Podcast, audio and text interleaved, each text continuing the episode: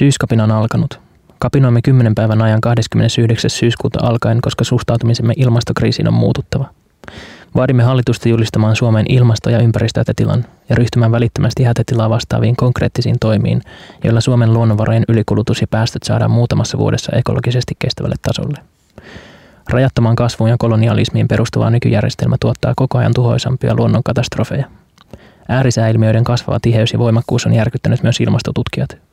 Kansainvälisen ilmastopaneelin uusimman raportin mukaan ilmaston lämpenemistä ei onnistuta pysäyttämään edes puolentoista asteeseen ilman välittömiä ja valtavia päästövähennyksiä.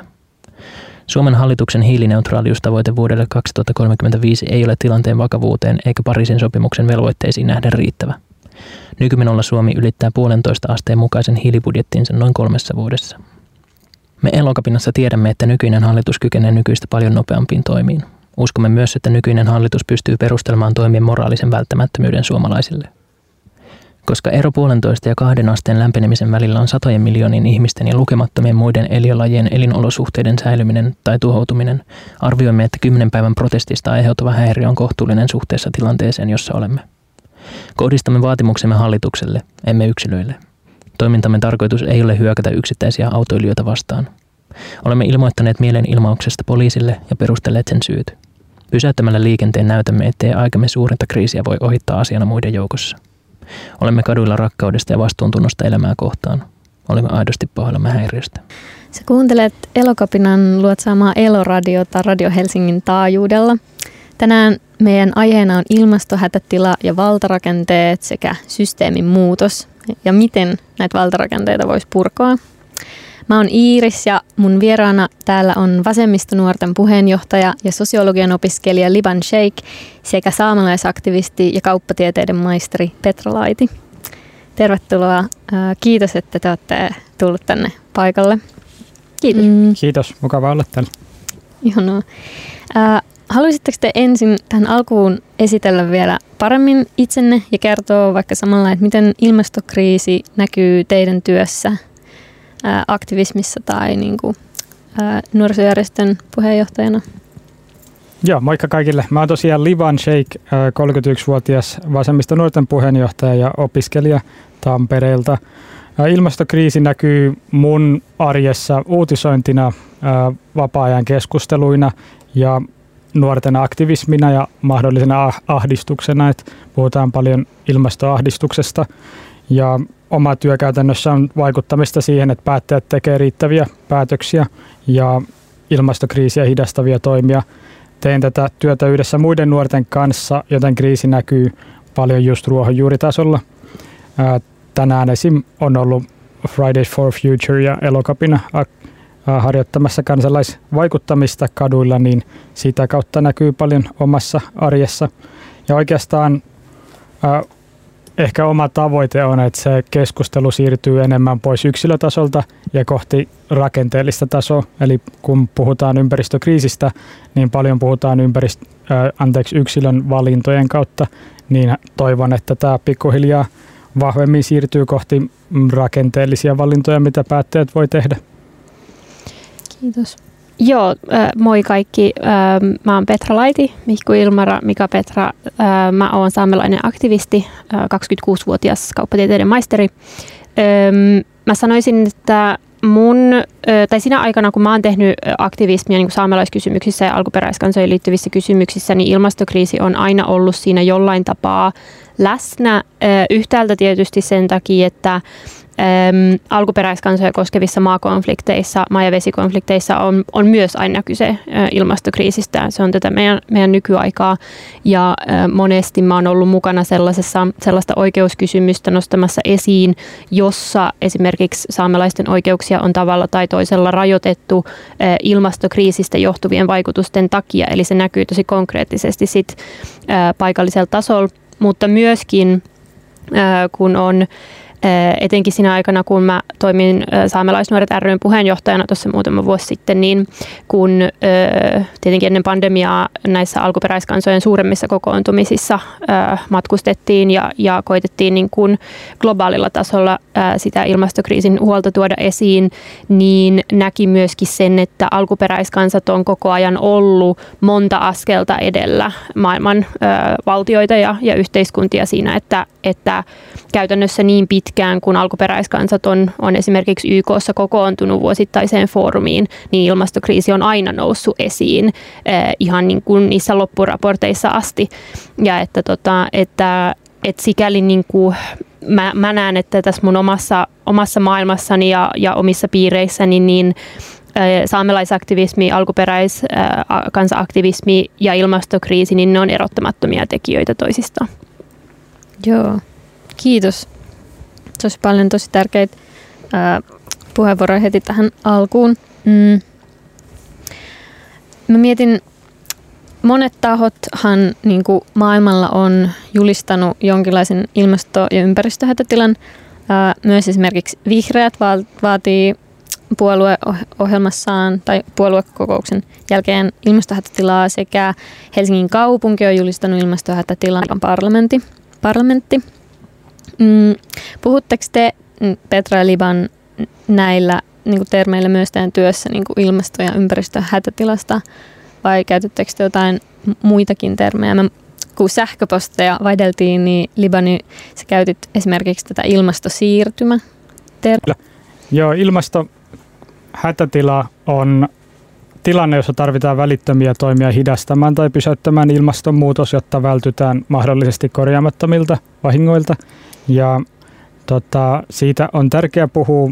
Muun muassa Euroopan parlamentti on julistautunut 2019 ensimmäisenä maanosana tai julistanut ensimmäisenä maanosana ilmastohätätilan ja YK on pääsihteeri on viime vuoden G20-kokouksessa vaatinut valtioita maailmassa julistamaan ilmastohätätilan.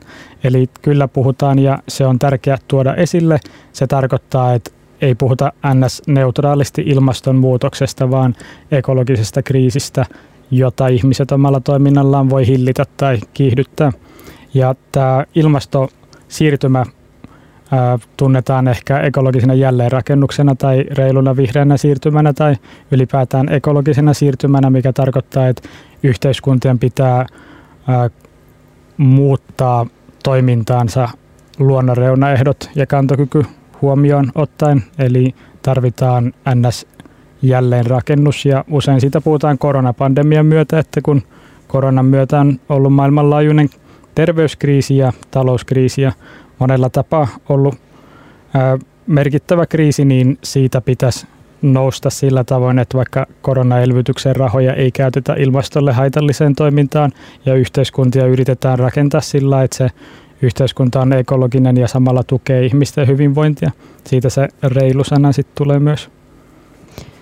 Joo, mä tota, ähm, on itse käyttänyt sanaa ilmastokriisi, mutta tota, mun mielestä se ilmastohätätila on, on täysin perusteltu äh, niin terminä ja myöskin äh, en mä tiedä, mä ihan hyvin näen, että mä itsekin rupean sitä sanaa tässä vähitellen käyttämään, koska jotenkin, jotenkin itse huomaan niin sen, että mulla kesti vähän aikaa totuttautua siihen, että sen sijaan, että mä sanoin ilmastonmuutos, niin mä sanoinkin ilmastokriisi ja tavallaan se aikaväli, jolla näitä käsitteitä vaihtaa, rupeaa vaan niin kuin lyhenee ja lyhenee. Et, et mä muistan vielä ajan, kun me puhuttiin vaan niin kuin ilmaston lämpenemisestä ja sitten se oli ilmastonmuutos ja sitten se oli ilmastokriisi ja nyt me puhutaan ilmastohätätilasta. Mm. Että tota, et kyllähän se myöskin ikään kuin viestii sitä, että miten se meidän niin kuin nimi- ja kielenkäyttö tästä ilmiöstä niin kuin jotenkin ilmentää sitä niin kuin sen tilanteen eskaloitumista.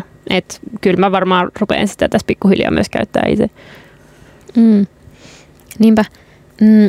Mitä asioita te niin kuin nostatte? No, tavallaan te jo sanoitte paljon, mutta jos haluatte vielä niin kuin syvemmin puhua siitä, että mitkä asiat teille nousee, kun puhutte ilmastokriisistä tai ilmastohätätilasta, se just Petra äsken mainitsit ää, YK on kokouksissa niin kuin saamelaiset on jo pitkään puhunut ilmastokriisistä, niin mitä, mitä muuta siihen liittyy, mistä sä Joo, tota, yhteydessä? Em, no alkuperäiskansojen näkökulmasta mm, ilmastokriisi siis vaikuttaa alkuperäiskansoihin niin kuin ensimmäisenä. Ja se johtuu siitä, että alkuperäiskansat ympäri maailmaa on edelleen sidoksissa ja tasapainossa siihen perinteisten maiden ja vesien käyttöön. Ja, ja tämä on siis tämä alkuperäiskansojen niin symbioottinen suhde perinteisiin maihin on myöskin nähtävillä siinä, että äm, alkuperäiskansojen perinteisillä mailla sijaitsee 80 prosenttia maailman jäljellä olevasta luonnon monimuotoisuudesta.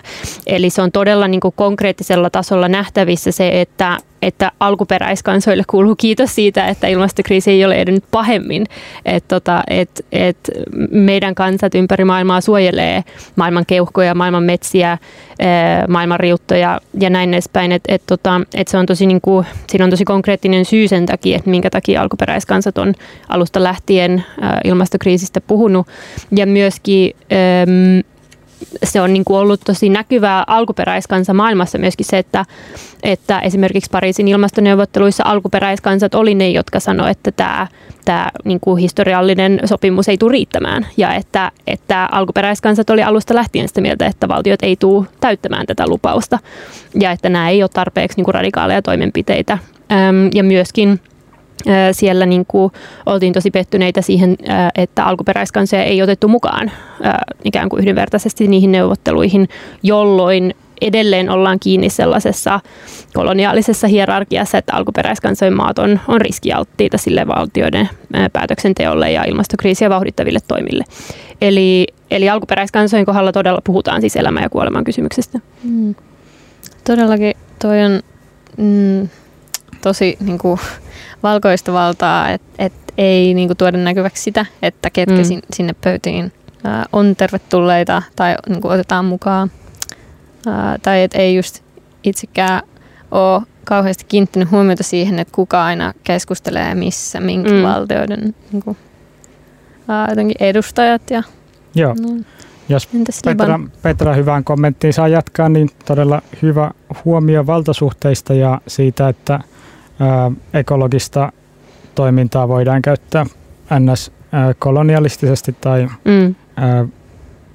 vihreä kolonialismi on ehkä se termi, mitä ollaan käytetty. Ja tähän mä jatkaisin, että usein kun puhutaan ilmastosta tai ilmastokriisistä, ympäristöpolitiikasta, niin siinä on eräällä tapaa ajatus, että se on irrallaan jotenkin yhteiskunnan valtasuhteista ja yhteiskunnasta eräänlainen universalismi, että puhutaan ikään kuin pitää tehdä ympäristöpolitiikkaa ja se on irrallaan vaikka talouspolitiikasta tai mm. keskustelusta talouden suhteen, se on irrallaan vaikka yhdenvertaisuuskeskustelusta, se on irrallaan siitä, että ää, vaikka varallisuus- ja luokkakeskustelusta, että mitkä ihmisryhmät ja väestön osat kärsii niin kuin vahvimmin ää, ekologisen kriisin seurauksista, että ilmastopolitiikasta puhuminen ei voi olla universalistista mm. ja e, hätätilasta tai ekologisesta kriisistä puhuminen on tärkeää, kuten Petra sanoi, että ei ole neutraali asia, että voidaan puhua kyllä ilmaston lämpenemisestä tai tuosta muutoksesta, mutta kyseessä on hätä, koska on sukupuutto aallot käynnissä mm. ja on niin kuin toimintaa, mitä ihminen voi hillitä ja omalla toiminnallaan on aiheuttanut. Ja sitä me tota, yritetään nuorisoyhdistyksissä edistää, että siitä puhuttaisiin ihmisen toiminnan kautta ja ä, omassa arjessa mä usein ehkä kehystän sen myös sääolosuhteiden kautta, että nyt on Euroopassakin näkynyt vahvasti edellisinä vuosina se, että on tulvia, on raivoisia metsäpaloja, on ollut ympäri maailmaa, että, että silloin kriisi konkretisoituu ja silloin on ymmärrettävää puhua kriisistä. Ja vasemmiston nuoret ehkä nostaa paljon tätä talouden ja ympäristöpolitiikan sitomista, että pitäisi puhua aina kun puhutaan taloudellisista ratkaisuista, joilla yhteiskuntia ohjataan hyvän, että yhteiskuntia läpileikkaa usein päätöksenteossa se, että miten resursseja käytetään ja mihin niitä ohjataan, niin se ilmastovaikutusten arviointi pitäisi ottaa keskiöön ja pitäisi niin kuin ekologiset periaatteet olla hallitsevina, niin ehkä kun puhutaan ilmastokriisistä tai hätätilasta, niin mä haluan itse nostaa just tämän universalismin haastamisen ja sen, että se ympäristöpolitiikka yhdistyy kaikkeen muuhunkin mm. keskusteluun. Mm. Kyllä, joo, tosi, tosi niin on samaa mieltä. Usein tuntuu, että jotenkin ilmastopolitiikka ja vaikkapa niin kuin valtarakenteet on jotenkin erillään tai että on paljon niin kuin myös, mm, puhutaan niin, että teknologia ratkaisee tai niin kuin mm. mm, innovaatiot ja että ke- keksitään, niin kuin, että ihminen kyllä keksii keinoja. Mutta mit, mitä te ajattelette siitä niin kuin, jotenkin keksinnöistä? Tai että rat, ratkaistaanko ilmastokriisiä keksinnöillä vai mi, niin kuin? Ei ainakaan sellaisella, jota ei ole vielä keksitty. Että, että tota, mun mielestä sille on niin kuin liian kiire tässä vaiheessa. Et, ja mä en, niin kuin, en sano sitä sillä lailla, että haluaisin niin kuin poissulkea teknologian roolia missään nimessä, mutta et, et mä todella niin kuin varoisin luottamasta mihinkään yhteen yksittäiseen ikään kuin suureen keinoon, joka nyt jotenkin messiaanisesti meidät tästä pelastaa. Että tota, et kyllä se on ihan selvää, että äm, et ilmastokriisin vaikutukset on siis ennen kaikkea kuitenkin äm, niin kuin vallan ja, ja vaurauden kysymys monella tapaa ja että vaikka me täällä Pohjoismaissa tai Euroopassa jotenkin saataisiin maaginen teknologinen ratkaisu, niin mun mielestä koronapandemia on tosi hyvin osoittanut, että ei Eurooppa selkeästikään ole ollut valmis niin kuin apua jakamaan sit, niin kuin muualle maailmaan ainakaan sillä tahdilla, joka olisi niin kuin eettistä ja näin edespäin. Että et, et en mä usko sellaisiin niin kuin yleismaailmallisiin, just niin kuin Liban sanoit, universalistisiin ää, ratkaisuihin, vaan että se, se todella vaatii sellaista niin kuin sen tason muutosta, jota ei, ei niin kuin yksittäinen ihminen ehkä pysty, pysty hahmottamaankaan. Joo, ja just toi teknologia- ja tiede-edistyspuhe, niin siinä sivuutetaan se, että ne kaikki ratkaisut on jo olemassa. Että se, minkä tämä innovaatiot ratkaisee puhe sivuttaa, on, että mitä Greta Thunberg usein nostaa, että, että huono puoli on se, että olemme menossa kohti ympäristötuhoa tai olemme jo siellä ja tilanne huononee, kun päätöksiä ei tehdä, mutta tarvittavat päätökset on tehtävissä, koska ratkaisut on olemassa. Että se on se viesti, että ei tavallaan se teknologia ratkaisee puhe, se vaatii aina myös tahtotilaa ja siinä sivutetaan se, että pitää olla poliittista, pitää olla niin kuin, ää, poliittista tahtotilaa siinä mielessä, että ne muutokset saadaan aikaiseksi. Ja siihen on avaimet olemassa. Mä nostaisin ehkä vielä ton, kun puhutaan ekologisesta kriisistä, niin on hyvä puhua riskien kantamisesta tai mm. seurausten kantamisesta ja oikeudenmukaisuudesta siinä. Ja Petra hyvin toi esille vaikka tämän pandemian, mm. että kun ää, ilmastokriisin seurauksena pandemia-aallot yleistyy, että niitä aletaan odottaa niin kuin säännöllisesti, että korona tavallaan oli osoitus siitä, että miten vaikka eläinten teollinen tuotanto ja kohtelu, mitä se voi aiheuttaa ja miten se globaalissa maailmassa ne seuraukset leviää, niin miten sitä yhtä seurausta on käsitelty, niin se on ollut aika kaukana solidaarisuudesta, että mm. puhutaan jopa ää, ää, kansanmurhaan verrattavissa olevasta toiminnasta, että ää, rikkaat maat maailmassa on päättänyt ää, tota, suojata kaupallisesti koronarokotteet, mikä aiheuttaa sen, että niitä ei saada jaettua eteenpäin globaaliin etelään, mikä taas aiheuttaa, että se pandemia pidentyy, että se tavallaan koko tilanne vaan huononee sen takia, koska ei toimita yhdessä ja haluta toimia solidaarisesti, niin kun puhutaan ympäristökriisistä, niin just toi riskit ja niin kuin ympäristökriisin seurausten jakaminen on tärkeä globaalin oikeudenmukaisuuden teema. Mm. Mm. Joo, mä oon just miettinyt niin tuota samaa, että sitten jos mennään tosi syvälle siihen teknologiapuheeseen ja vaikkapa siihen, että talouskasvu irti kytketään niin päästöistä, niin silloinhan, tai mä, mitä te ajattelette kun, siitä, kun mä koen, että silloin me ei olla just puhumassa niin kuin niistä juurisyistä, että mit, mitkä niin kuin ilmasto- ja ympäristökriisi aiheuttaa resurssien väärin niin kuin jakautuminen tai siis suoranainen riisto. Just kuten Liban sanoi, rikkaat, rikkaat länsimaat ää, hakee resursseja itselleen, rikkaus kasautuu. Mm. Niin, niin millaista jotenkin käsittelyä te kaipaisitte siitä ilmasto- ja aika, ilmasto- ja aikakriisin yhteydestä tai millaista keskustelua? Mikä olisi se? No jos mä vaikka lyhyesti aloitan, niin mun mielestä just tämä, että haastetaan sellainen irrallaan oleminen tai hienolla sanalla univer, universalismi, että ymmärrys siitä, että se on irrallaan yhteiskunnan valtasuhteista.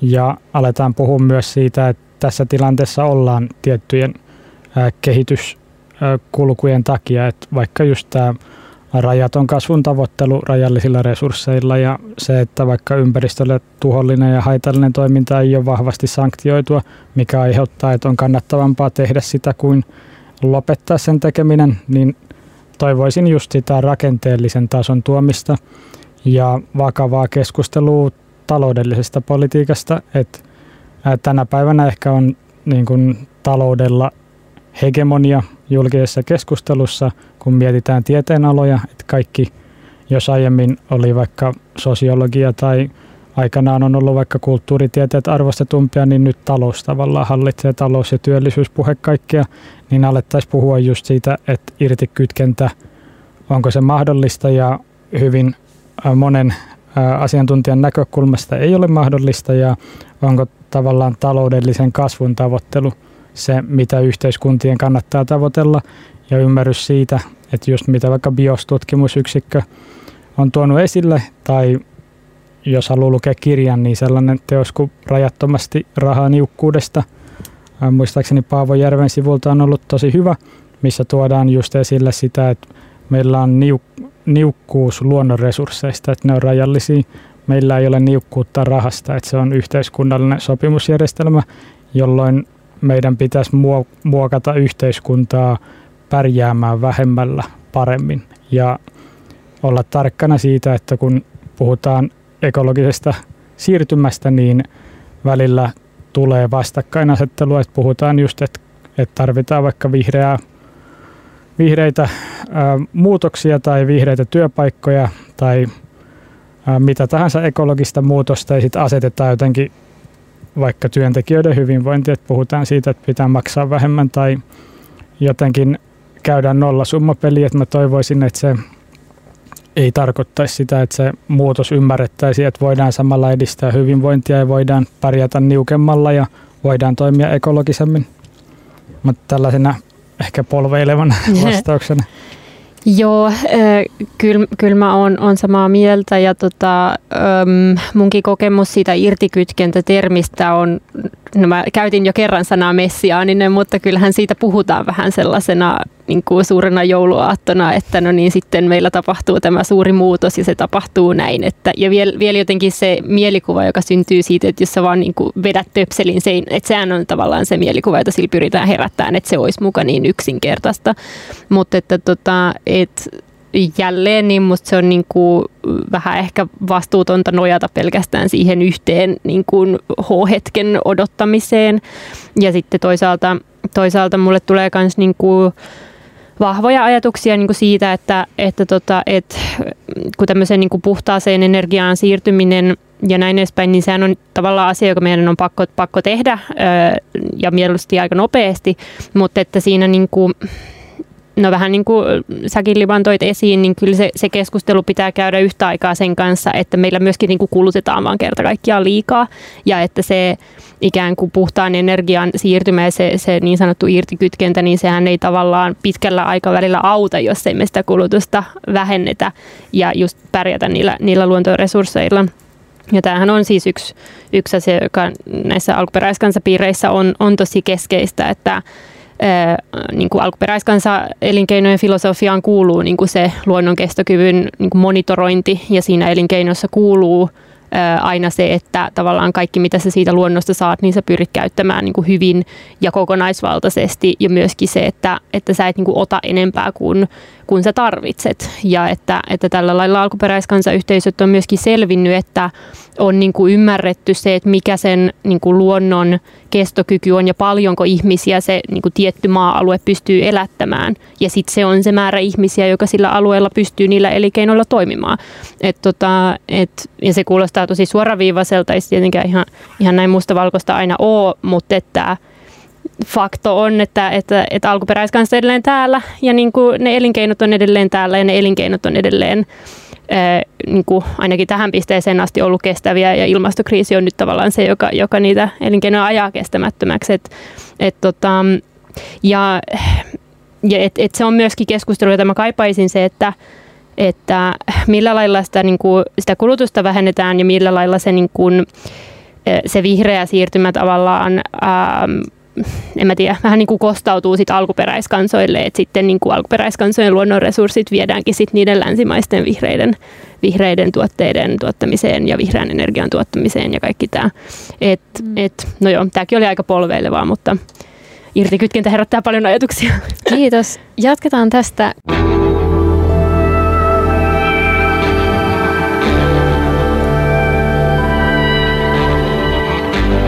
Olet merkittävien yksityishenkilöiden seurassa. Tämä on Radio Helsinki. Sä kuuntelet Elokapinan luotsaamaa Eloradiota Radio Helsingin taajuudelta. Mä oon Iiris ja mulla on vieraana täällä tänään nuorten puheenjohtaja ja sosiologian opiskelija Liban Sheikh sekä saamelainen aktivisti ja kauppatieteiden maisteri Petra Laiti. Me puhuttiin äsken ilmastohätätilasta ja äh, niin terminä ja mitä se tarkoittaa. Me puhuttiin pa- paljon asioita kolonialismista. Ja nyt voitaisiin ehkä jatkaa siitä, mihin äsken jäätiin. Um, eli mennään kohti kolonialismia ja dekolonisaatiota. Ehkä tähän alkuun on hyvä määritellä näitä termejä ennen kuin syvennytään siihen keskusteluun. Mä haluaisin heti kysyä, että miksi näistä täytyy puhua, kun puhumme ilmastokriisistä. Mutta haluatteko te ensin niin kuin just an- antaa määritelmä, mitä, me, mitä te tarkoitatte ja mitä me tarkoitetaan tässä keskustelussa? Toki voimme. Tota, mä luulen, että jos sanoo sanan kolonialismi, niin sellaiselle keskiverto suomalaiselle tulee ehkä mieleen semmoinen Euroopan entisten suurvaltojen siirtomaahistoria. Tulee ehkä mieleen ö, orjuus ö, on, on yksi hyvä, hyvä historiallinen esimerkki. Tulee ehkä mieleen jotkut mm, Suomessa on ollut vielä elossakin silloin, kun entisiä siirtomaita on itsenäistynyt vaikka brittien vallan alta ja näin edespäin, että saattaa tulla selkeästi mieleen sellaiset merkittävät historialliset tapahtumat, mutta usein nimenomaan sellaiset, jotka on ollut jossain tuolla muualla kaukana. Ja tota, monelle tulee siis edelleen, edelleen järkytyksenä se, että että esimerkiksi saamelaisiin kohdistuu kolonialismia vielä, vielä tänäkin päivänä täällä Pohjoismaissa. Ja tota, moni myöskin pyrkii sitä ikään kuin kiistämään sanomalla, että Saamenmaa ei ole koskaan ollut siirtomaa Suomelle tai muille Pohjoismaille. Ja tota, saamelaisten yhteydessä niin tutkijat on käyttänyt tällaista termiä kuin asuttajakolonialismi, joka käytännössä viittaa siis siihen, että että sen sijaan, että ikään kuin maa-alue olisi kokonaisuudessa vaikka vallattu tai miehitetty tai, tai väkivalloin niin kuin systemaattisella tavalla otettu haltuun, niin asuttajakolonialismissa eh, on ikään kuin eh, valtion tukemana asutettu sitä alkuperäiskansojen perinteistä maata ja eh, valtion tukemana on tuotu sinne muita elinkeinoja ja uusia asutuksia ja uudenlaisia niin kuin, toimintoja ja teollisuutta, jonka kautta sitten se alkuperäiskansan perinteinen elinkeino ja päätösvalta niistä omista maista on ikään kuin marginalisoitu ja syrjäytetty. Eli tämä on se, mitä, mitä saamelaisiin on, on tällä niin kuin ikään kuin pohjoismaisen kolonialismin mallilla tapahtunut. Hmm. Joo, ja Petra on tässä asiantuntija. Mä ilolla opin tässä vieressä lisää ja olen tota, tosi iloinen, että tänään tästä keskustellaan. Mun mielestä dekolonialismi on todella tärkeä teema, koska se ei ole historiallinen seikka, niin kuin Petra sanoi, että kolonialistiset valtasuhteet elää. Ja mulle tota, merkittävä lukukokemus on ollut sellainen artikkeli kuin Decolonialism is not a metaphor. Mä en muista kirjoittajia, mutta siellä jotenkin hyvin muotoiltiin, että kolonialismi on vieraaksi tekemistä omalla maalla. Mm. Jotenkin tällä tavoin. Ja musta se hyvin kiteyttää vaikka just – että miten alkuperäiskansoja, Euroopan ainut alkuperäiskansaa, saamelaisia tai muilla mantereilla on kohdeltu ja siitä on tärkeää puhua, kun puhutaan ympäristö hätätilasta ja sen juurisyistä ja luontosuhteista ja kapitalistisesta talousrakenteesta ja niin edespäin. Mm, kyllä. Mm, mutta onko mä ymmärtänyt siis oikein dekolonisaatio on kuitenkin purkamista? Joo. Se on niinku uuden, joo, uuden mindsetin ja uusien niinku näkökulmien termien haltuunottoa? Öö, joo, on ja siinä äm, riippuen vähän asiayhteydestä, että mitä siinä tarkoitetaan, niin se voi tarkoittaa siis alkuperäiskansojen yhteisöjen sisäistä työtä tai se voi tarkoittaa kansojen välistä työtä tai se voi tarkoittaa valtaväestön näkökulmasta sitä oman ajattelutavan purkamista ja niiden alkuperäiskansalähtöisten näkökulmien huomioon ottamista ja näin edespäin. Et, et se voi olla niin kuin tosi pientä tai me voidaan puhua niin kuin valtavista rakennemuutoksista, niin kuin vaikka ä, nyt ä, Australiassa ja, ja Kanadassa ja USAssa on ollut tällainen land back-liikehdintä, joka on tämmöinen niin kuin aika merkittävien muutosten dekolonisaatioliike, jossa sitä maa, maata ja maa-aluetta käytännössä ikään kuin sellaisenaan vaan palautetaan alkuperäiskansayhteisöjen omistukseen, että et, tota, et, et se, se skaala on aika laaja. Mm, kyllä. Mm, no niin, Miksi tästä täytyy keskustella, kun me puhutaan ekokriisistä ja ilmastokriisistä? Me just äsken puhuttiin siitä, että, että on ongelmallista puhua niin universaalisti ilmastokriisistä, mutta miksi nämä termit on tärkeitä ja niihin liittyvät ilmiöt? No suurin syy siihen on, on tietenkin se, että alkuperäiskansat yhtä aikaa edelleen kärsii niistä kolonialistista rakenteista ja kärsii valtioiden maille tunkeutumisesta ja, ja saastuttavista teollisuuden aloista samaan aikaan, kun alkuperäiskansat suojelee sitä jäljellä olevaa biodiversiteettiä. Eli dekolonisaatiossa on, mä sanoisin näitä alkuperäiskansojen näkökulmasta, siinä on kyse siitä sen oman kulttuurin suojelemisesta ja omien oikeuksien suojelemisesta ja siitä oman yhteisön sisällä niiden kolonialististen ikään kuin ajatusmallien ja rakenteiden purkamisesta, mutta ulkopuolelta siinä on myös kyse siitä, että lakataan ikään kuin sortamasta alkuperäiskansoja ja että tunnistetaan ne tavat, joilla alkuperäiskansat ei pääse päättämään omista maistaan ja, ja ikään kuin myöskin helpotetaan sitä alkuperäiskansojen jatkuvaa ää, luonnon monimuotoisuuden suojelua. Joo, kyllä. Ja mun mielestä ää, tota, universalismi on tärkeää haastaa ympäristökeskustelussa ja puhua just kolonialismista ja valtasuhteista ja dekolonialismista sen takia, että ö, on hyvä ymmärtää, että nykyinen ö, Euroopan valtioiden toimintatapa esimerkiksi ei ole historiaton ja ennen kaikkea, että se pohjaa aika hierarkkisen ymmärrykseen ihmisestä ja ihmisen luontosuhteista muihin eliöihin ja se taas aiheuttaa sen suhtautumisen luontoon ja ympäristöön ja luonnon resursseihin, että, että ajatellaan, että ihminen on oikeutettu toimimaan tietyllä tavalla ja vaikka alkuperäiskansat on ajatellut aivan eri tavalla luontosuhteista, mikä on sitten heijastunut suoraan siihen maailmassa olemisen tapaan ja esim. siihen, että ympäristötuhoa ei ole aiheutettu. Ja sitten tota, ää, valtasuhteista ja nykyisyydestä on tärkeää puhua myös, koska kapitalismi on myös historialtaan hyvin eurosentrinen, että on usein epämukavaa tästä puhua, mutta se on myös totta, että se on historialtaan hyvin imperialistinen talousjärjestelmä, joka on levitetty ympäri maailmaa ja globaalisti tälläkin hetkellä osa hyötyy enemmän kuin toiset, että se nykyinen taloussysteemi globaalisti hyödyttää vaikka globaalia pohjoista ja riistää globaalia etelää ympäristötuhosta – on helpompi globaalissa pohjoisessa tai navigoida, että ympäristökriisi osuu myös epätasaisesti mm. planeetalla ihmisiin. Ja tota, kun puhutaan vaikka antroposeenista tai siitä, että minkä takia nyt ollaan tässä ympäristötuhon aikakaudessa, niin usein yritetään häivyttää tavallaan se ihmisen toiminta ja valtasuhteet, jotka hyödyttää osaa.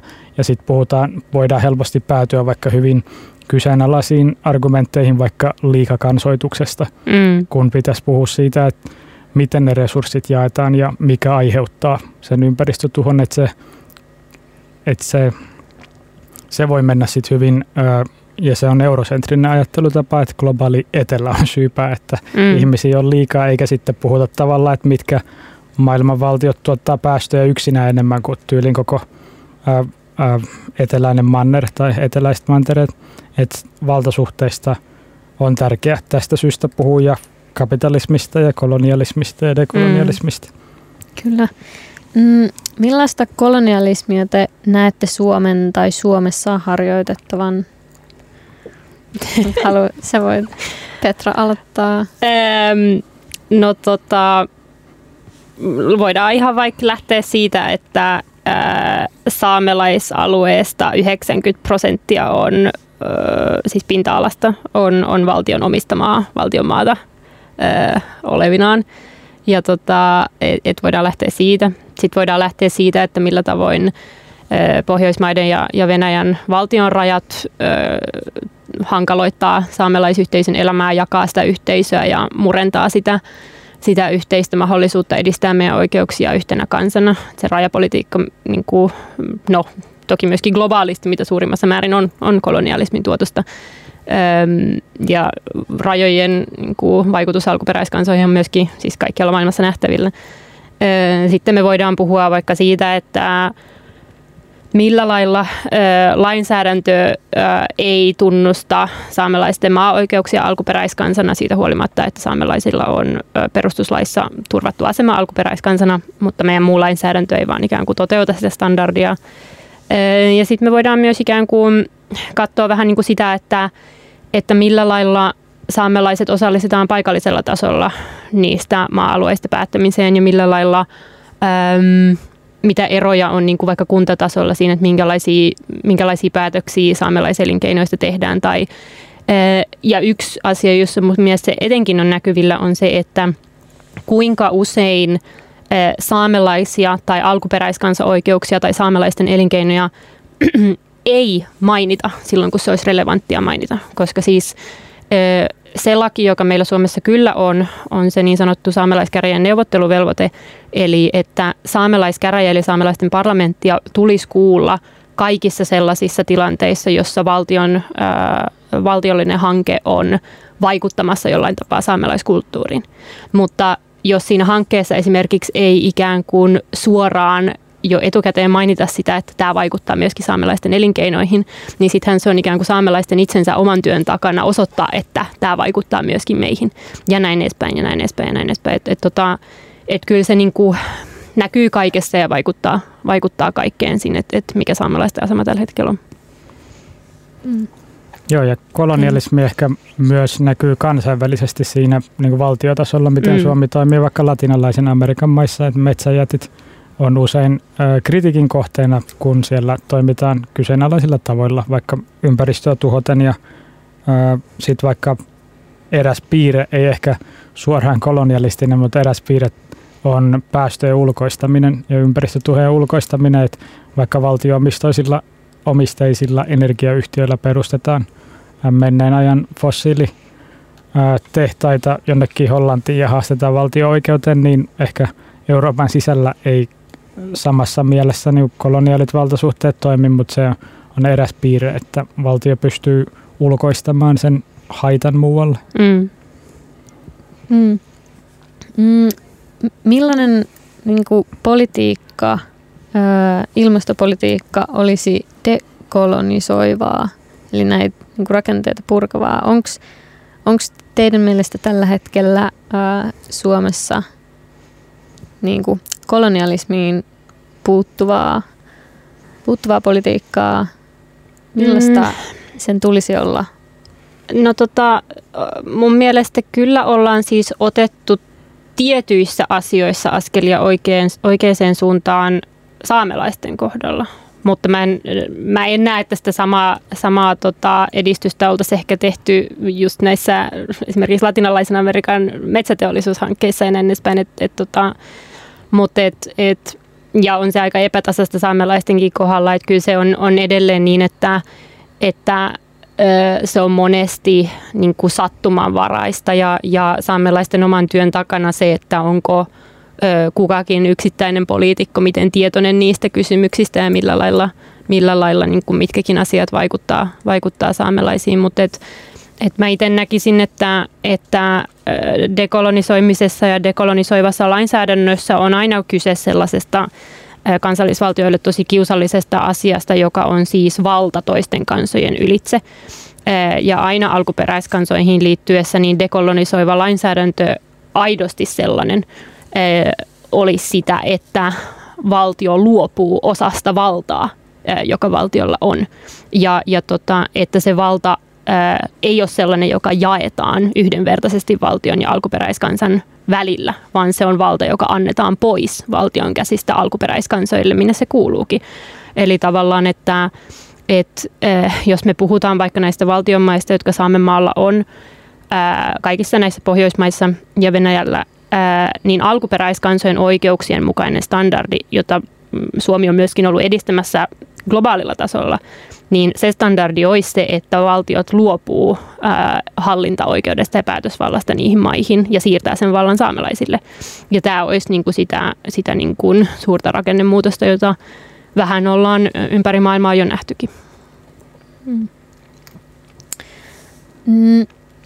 Mitä te ajattelette, mihin niitä niin aktivismin vaatimuksia tulisi kohdistaa, jotta saataisiin jotenkin dekolonisoivaa politiikkaa?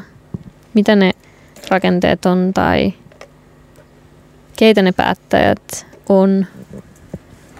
Millaista aktivismia me tarvitaan, jotta me puretaan just sitä valkoista ylivaltaa, joka kolonisoi?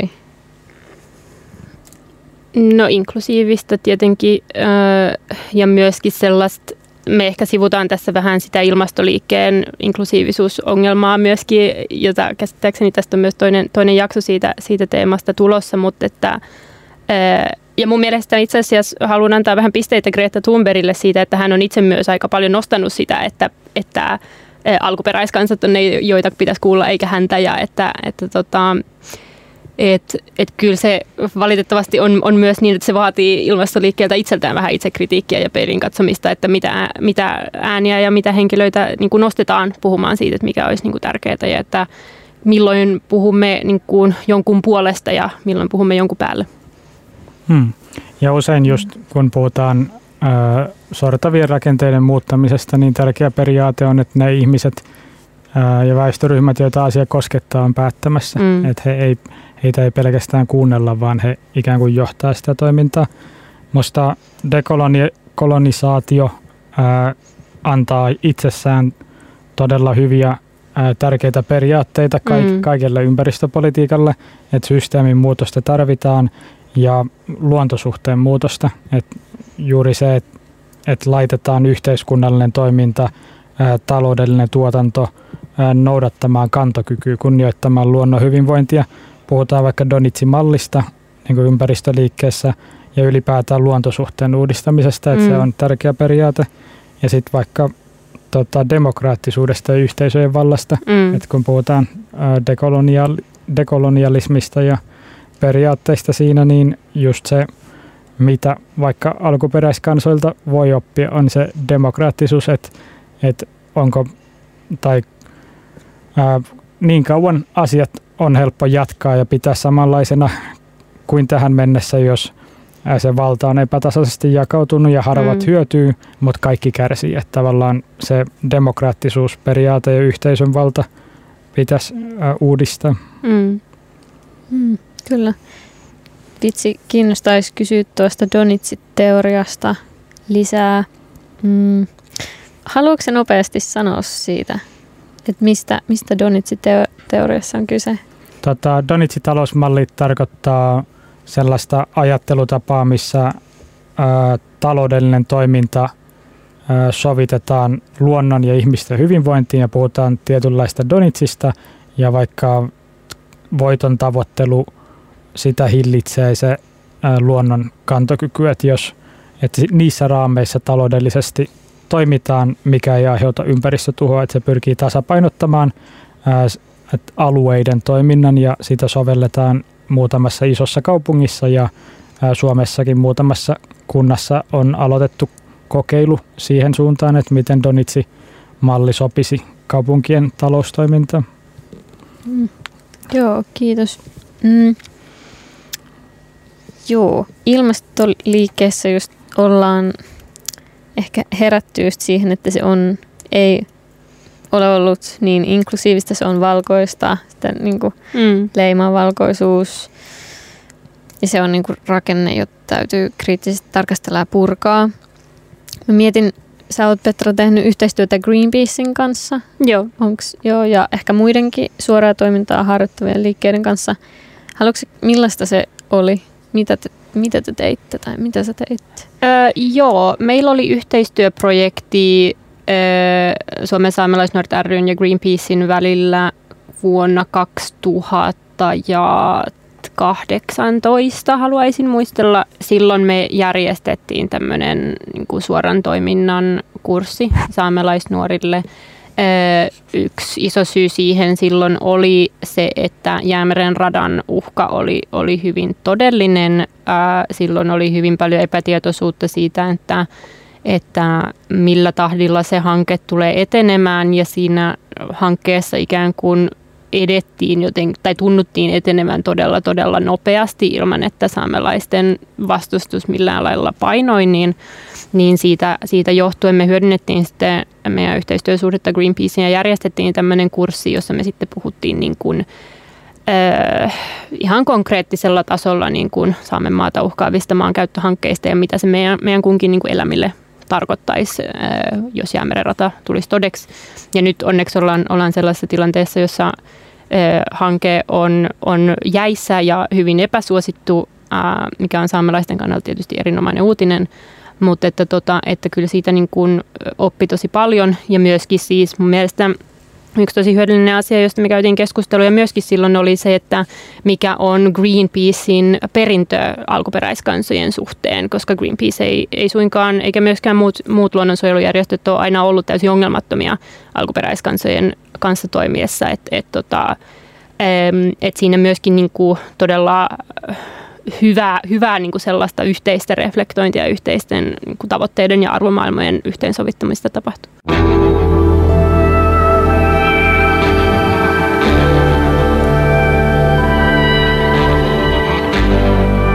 Radio Helsinki, koska musiikki on makuasia. Kuuntelet Elokapinan luotsaamaa Eloradiota Radio Helsingin taajuudelta. Mä oon Iiris ja täällä vieraana on vasemmistonuorten puheenjohtaja ja sosiologian opiskelija Liban Sheikh sekä saamelainen aktivisti ja kauppatieteiden maisteri Petra Laiti. Me ollaan puhuttu tänään ilmastohätätilasta, kolonialismista, dekolonisaatiosta. Nyt jatketaan vielä näistä aiheista. Puhuttiin äsken siitä, että sä oot Petra tehnyt yhteistyötä Greenpeacein ja muiden ilmastoliikkeiden kanssa. Mm, millaista olisi hyvä yhteistyö sun nähdäksesi ää, niin kuin val- valkoisen ilmastoliikkeen ja, ja sitten saamelaisen, saamelaisaktivismin välillä? Et mihin asioihin tulisi kiinnittää huomiota?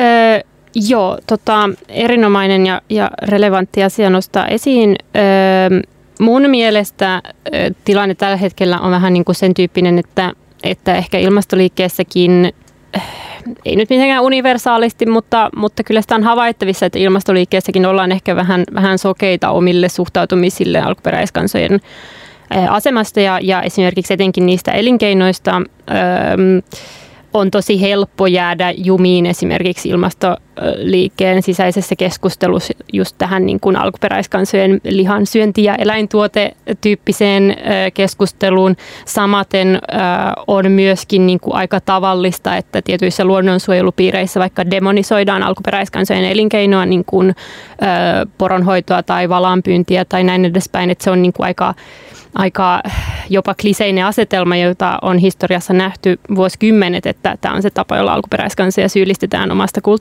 kulttuuristaan. Ja tota, et mun mielestä se niin kuin aito ja yhdenvertainen yhteistyö alkuperäiskansojen kanssa vaatii sellaista itsekritiikkiä ja uudelleen perehtymistä niihin kysymyksiin. Ää, ja se vaatii myöskin sen, että ää, ikään kuin opitaan siihen, että se alkuperäiskansojen kanssa työskentely tarkoittaa sen tilan antamista pois ja sen vallan antamista pois. Ja, ja se tarkoittaa sitä myöskin, että, että vastedeskin pyritään niin kuin siihen, että alkuperäiskansoilla tulee olla valta päättää niistä omista maistaan ja vesistään. Ja että, että se niin kuin monella tapaa kysyy sellaista dekolonisoivaa ajattelutapaa myöskin niistä omista tavoitteista ja, ja, tota, ja omista ikään kuin äm, vaatimuksista. Et esimerkiksi just, että mikä on se hinta, jolla vaaditaan vihreätä energiaa, että onko se sitten niin kuin tuulivoimalla poronhoitoalueelle vai niin kuin, et, et mikä se on se hinta, joka ollaan valmiita maksamaan ja missä määrin se on eettistä alkuperäiskansojen näkökulmasta. Kyllä, jep. minkälaista tahansa ilmastopolitiikkaa ei voida kyllä tehdä ja hyväksyä. Mm. Jep. Mm, mitä Liban sä ajattelet, millaista systeemin muutosta me tarvitaan, ää, joka kannustaisi ää, ihmisiä purkamaan rakenteita niin kuin kaikkialla ja puuttumaan ilmastokriisiin, ekokriisin juurisyihin? Joo, kiitos. Iso ja tärkeä kysymys. Systeemin muutosta tarvitaan. Se on selvää, että tarvitaan muutos nykytilanteeseen, jotta ei ajeta tavallaan kuilun reunalta yli. Petra on hyvin puhunut dekolonisaatiosta ja aiemmin on puhuttu, että periaatteet siinä tulisi ottaa tavallaan kaiken ilmastotyön keskiöön ja siihen liittyy demokraattisuus ja luontosuhteen uudistaminen. Ja mitä itse toivoisin, että yksilötasolta siirrytään kohti rakenteellista tasoa ja mä pohjustan vielä seuraavia pointteja lyhyesti, että omassa elämässä näkyy paljon, että, että nuoret kokee tavallaan ahdistusta tai jopa sellaista voimattomuutta, että tiedetään, että ratkaisuja on, mutta tuntuu, että mitään, mikään ei muutu, mitään ei tapahdu, ei ole tavallaan hyötyä osoittaa mieltä, kun tuntuu, että päättäjät ei kuule. Ja sitten on niin kuin arkeen vaikuttavia haasteita siinä, että yhteiskunnan normit on sellaisia, että menestyminen on, että kouluttaudutaan ja sitten pääset hyväpaikkaiseen duuniin ja meet NS-yhteiskunnassa eteenpäin, mutta sitten ne hyväpaikkaiset duunit voi olla aika ei ympäristölle ystävällisiä tai ei niin eettisiä ja sitten se aiheuttaa ristiriidan yksilössä ja sitten se aiheuttaa sellaisen äh, ahdistuksen tai äh, voimattomuuden, niin musta t- tällaista tilannetta ei pitäisi syntyä, että kaikkien rakenteiden pitäisi mahdollistaa kestävät valinnat. Ja se systeemin muutos, mitä tarvittaisiin, on ö, ymmärryksen muutos ja luontosuhteen muutos, että tavaran tuotanto yhteiskunnasta, missä tuotetaan paljon tuotteita, jotta ne saadaan kaupaksi ja sitten ne menee rikki ja tuotetaan lisää ja lisää, niin pitäisi siirtyä ylikuluttamisesta kohti niukkuutta, että pitäisi siirtyä kohti kestävämpää olemisen tapaa. Kaiken työn pitäisi olla ekologisesti kestävää, kaikkien yksilövalintojen markkinoilla on oltava ympäristölle ää, kestäviä, jolloin se tarkoittaa markkinoiden sääntelemistä ja rakenteellisia ää, taloudellisia muutoksia. Ää, yritysten toimintaan. Sitten vasemmistonuorten ekososkampanjassa, mikä on ilmasto- ja talouspoliittinen kampanja viime syksyltä, niin ollaan puhuttu talouden demokratisoinnista ja vihreäksi muuttamisesta ja puhutaan demokraattisesta ekologisesta sosialismista vastineena tavallaan kapitalistiselle systeemille ja siihen sisältyy loputtoman talouskasvun haastaminen, markkinoiden sääntely ja demokraattisuus siten, että ihmiset pääsee osallistumaan vaikka yritysten tuotannossa siihen, että millaista toimintaa halutaan tehdä. Että puhutaan yritysdemokratiasta, että ihmiset ovat jotka tekevät työtä, ovat myös päättämässä yritysten hallinnossa siitä, että mitä ne yritykset tekee. Puhutaan demokraattisuudesta vaikka valtioiden tasolla, että yhteiskunnassa osallisuutta vahvistetaan ihmisillä, että päästään päättämään sen sijaan, että tavallaan on tiettyjä perinteisiä isoja korporaatiointressiryhmiä, jotka tavallaan sanelee, että miten maankäyttösektorilla tai metsäteollisuudella tai niin edespäin, että, että miten toimitaan. Eli luontosuhteen muutos ylikulutuksesta kestävämpään olemiseen, rakenteiden muutos, erityisesti markkinoiden sääntely siten, että kaikki valinnat on yksilöille kestäviä ja talouden demokratisointi ja luonnon reunaehtojen mukaan ottaminen. Ja se voi tarkoittaa esimerkiksi sitä Donitsi-talousmalli. Siinä olisi lyhyesti systeemin muutos. Wow, kiitos. Äh, mä haluaisin vielä yhden kysymyksen teiltä kysyä, ellei teillä ole vielä jotain mitä haluatte sanoa? Kysy pois. Jos ää, nykyinen hallitus julistaisi nyt ilmasto- ja ympäristöhätätilan, niin, ja te voisitte antaa jonkun ohjeen tai vielä jonkun seuraavan vaatimuksen, konkreettisen asian, joka pitäisi toteuttaa pikimmiten, niin millainen se olisi? Miten te ohjeistaisitte tai mitä te vaatisitte hallitukselta tämän, sen julistamisen jälkeen? No tulee heti paljon mieleen, voi vitsi. Voi sanoa enemmänkin kuin yhden. Öm, no kyllä mä henkilökohtaisesti haluaisin sen, sen alkuperäiskansojen ja heimakansojen oikeussopimuksen ILO 169 haluaisin nähdä ratifioitavan, koska musta se ikään kuin yhdessä sen ilmastohätätilan kanssa ikään kuin tässä mun utopiassani, jossa tämä olisi ylipäänsä mahdollista, niin silloin se antaisi tosi vahvan viestin, että Suomi olisi niin kuin, eh, niin kuin myöskin kansainvälisellä tasolla valmis sitomaan nämä kaksi tematiikkaa yhteen ja, ja jotenkin näyttämään sen, että, että Suomi valtiona ottaa sen asian tosissaan niin kuin myöskin tästä niin kuin, eh, alkuperäiskansojen oikeuksien näkökulmasta. Hmm.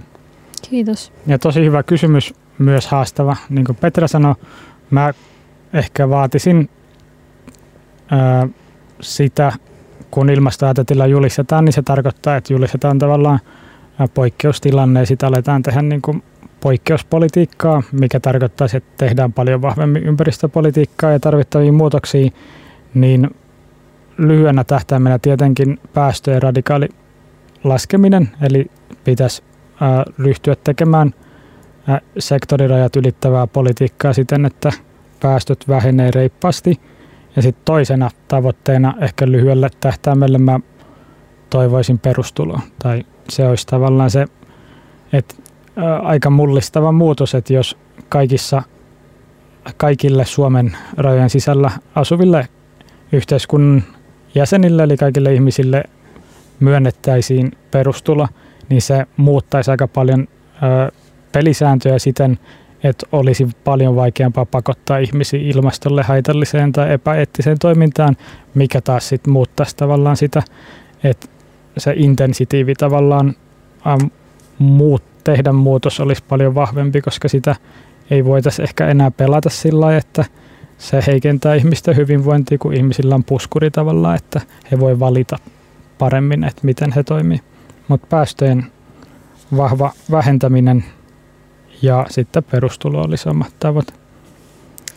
Kiitos tosi paljon teille Petra Laiti ja Livan Sheikh. Kiitos. Kiitos paljon. Radio Helsinki, Suomen ystävällisin nettiradio. Kuuntelet Elokapinan luot saamaa Eloradiota Radio Helsingin taajuudelta. Mä oon Iiris ja me ollaan tänään puhuttu ilmastohätätilasta, valtarakenteista, kolonialismista ja miten nämä kaikki asiat liittyy ilmastokriisin hidastamiseen. Nyt tänne on tullut vieraaksi elokapinallisia eri ryhmistä. Meillä on Katri Urvakainen XR-yliopistoryhmästä, Jukka Ilmonen 45 plus ryhmästä sekä Anna Turkki Elokapinan lakityöryhmästä. Ihanaa, että te olette tullut tänne vieraaksi. Mm, haluaisitteko te vähän kertoa itsestänne ää, siten, että mistä te tulette, mill, millaiset taustat teillä on nyt suhteessa tähän niin keskusteluun, mitä te teette elokapinan ulkopuolella? Haluatko Katri aloittaa? Joo, eli mä oon siis Katri Jurvakainen ja mä työskentelen Tampereen yliopistolla projektikoordinaattorina tämmöisessä kestohankkeessa. Se on semmoinen viiden korkeakoulun yhteishanke, joka tähtää eettisen kestävyysosaamisen lisäämiseen korkeakoulukontekstissa ja työelämäyhteistyössä. Ja toi on tuommoinen aikamoinen hankejargon sana, mutta käytännössä siis mun työ koostuu siitä, että mä kehittelen sellaista kurssia, joka tota, on kaikille maisterivaiheen opiskelijoille pakollinen – siis kasvatustieteen maisterivaiheen opiskelijoille. Ja sen tarkoituksena on antaa tuleville kasvatusala-asiantuntijoille valmiuksia, valmiuksia niin kuin ekososiaalisesti kestävämmän ja yhdenvertaisemman maailman rakentamiseen. Ja se, että miten mä päädyin mukaan elokapinaan, niin se vaatii hieman silleen taustutusta. Niin mulla on aina ollut aika silleen sinisilmäinen halu luoda parempaa maailmaa. Ja aikaisemmin mä oon harjoittanut aktivismia lähinnä yliopiston sisällä – ja mä ajattelin niin ennen, että tehokkainta on vaikuttaa pikkuhiljaa systeemin sisältä käsin ja ikään kuin puhua niiden kielellä, joihin koittaa vaikuttaa. Ja tämän takia mä hakeuduin kasvatusalalle. Ja kuitenkin nyt sitten mä aloin pikkuhiljaa ymmärtää entistä kirkkaammin, että ilmastonmuutoksen kontekstissa tämä hidas vaikuttaminen ei oikeastaan enää riitä. Ja tota, mä teen parhaillaan semmoista gradua, jossa mä tarkka, tarkastelen ekokriisin juurisyitä ihmisen psyykkeen tasolla ja kysyn niin sitä, että mikä meidät pitää kiinni uusliberaalissa kapitalistisessa järjestelmässä, että mihin se vetoaa meissä itsessämme, koska se, sen uudelle ajattelu tuntuu olevan ehto sille, että voitaisiin rakentaa kestävämpää maailmaa. Ja tota, mä tarkastelen gradussa ö, psykoanalyysiä buddhalaisen filosofian näkökulmasta inhimillistä halua, joka sitten on niin kuin mobilisoitavissa kapitalistista järjestelmää ylläpitäväksi voimaksi. Ja tota, ö, mä, mun on tarkoitus jatkaa näillä samoilla teemoilla myöskin väikkäriin, mutta mä oon kuitenkin ruvennut pohtimaan sitä, että, että vaikka tuosta mun tutkimuksesta voisi olla paljonkin hyötyä silleen ekokriisin ratkaisun kannalta, niin jos se väikkäri valmistuisi vaikka joskus viiden vuoden päästä ja mun tutkijaura ikään kuin starttaisi kunnolla siitä, niin tota, onko se niin kuin ihan liian myöhään tässä ekokriisikontekstissa että onko sillä enää mitään käyttöarvoa sitten, että Suomi ylittää Pariisin ilmastosopimuksen hiilibudjetin nykyisillä päästöillä about kolmessa vuodessa. Niin tuntuu jotenkin silleen väärältä, että jos mä koitan itse mukavasti vaikuttaa nojatuolista käsin samalla, kun toiset pistää kaikki sallikoon, että meillä kaikilla olisi tulevaisuus, niin siksi mä oon niin kuin pääty, päätynyt, että lähden mukaan elokapinan toimintaan ja toimin myöskin aktivismin, aktivismin keinoin tässä tota, oman työni ohella. Wow, kiitos. Tosi hieno startti tähän. Entäs Jukka, mistä sä tuut ja mikä sut on saanut kapinoimaan? No tietysti äh, kapinointi on mulle vain yksi keino niin kuin muiden joukossa, mutta ehkä äh, sinisilmäisyys on, on myös hallitseva niin kuin luonteenpiirre, josta olen erityisen ylpeä. Mä oon aina ollut naivi ja sinisilmäinen. Mutta niin mikä mua määrittää, niin tietysti se, että, että mä olen ukki se niin kuin selittää paljon mun, mun ajattelussa ja antaa tiettyä perspektiiviä siihen. Mulla on ollut sellainen luksustilanne elämässä, että mä olen niin kuin ainakin joissakin työtehtävissä kyennyt niin kuin konkreettisesti tekemään töitä ilmastonmuutoksen hidastamiseksi ja, ja luonnonsuojeluksi, mikä on tietysti hirmuisen hieno asia. No ehkä nyt jonkun asian voisin vielä sen lisäksi mainita, niin yksi mikä on kulkenut koko aika muun mukaan vähintään niin kuin menetelmätasolla, niin on niin kuin tulevaisuuden tutkimus. Et sitä mä teen edelleenkin niin kuin epäformaalissa muodossa, mutta esimerkiksi näihin asioihin liittyen. Hmm, kiitos. Entäs Anna, mitä sä teet elokapinan ulkopuolella ja mikä, sua, mikä sut saa kapinoimaan? Joo, tällä hetkellä mä opiskelen oikeustiedettä neljättä vuotta. Ja tota, kuten Katri sanoi tuossa, niin mäkin olen jotenkin uskonut sellaiseen systeemin sisältä käsin vaikuttamiseen, mutta sitten jotenkin tässä on huomannut, että, että kaikkein tehokkainta on sellainen, että muutosta ajetaan niin kuin monia väyliä samanaikaisesti. Ja tota, ehkä sen takia me ollaan viime aikoina pyritty lakityöryhmässä etsimään sellaisia niin kuin nopeita keinoja myös tähän muutokseen. Tuntuu, että niin kuin semmoinen institutiona- institutionaalinen muutos voi olla aika hidasta, mutta sitten, että löytäisi sellaisia niin kuin vaikuttamisen keinoja myös niin kuin, niin kuin tältä omalta alalta ja, ja oman alan tarjoamien työkalujen kautta, niin se on ollut tärkeää viime aikoina. Ja tota, elokapinaan mä tutustuin ehkä tuossa viime vuoden lopulla, mutta sitten niin nyt vasta kesäkapinan myötä lähdin mukaan ja sitten jotenkin tässä kesän aikana ollaan onnistuttu ehkä kasvattamaan tätä niin kuin lakityöryhmää ja sen merkitystä jotenkin liikkeen sisällä. Et tuntuu, että, että tällaiselle on paljon tarvetta myös, myös elokapinassa. Ja aina on ollut kiinnostunut niin kuin ilmastoliikkeestä, mutta ehkä tätä ennen ei ole vielä ollut sit semmoista niin kuin väylää vaikuttamiseen. Hmm. Kiitos.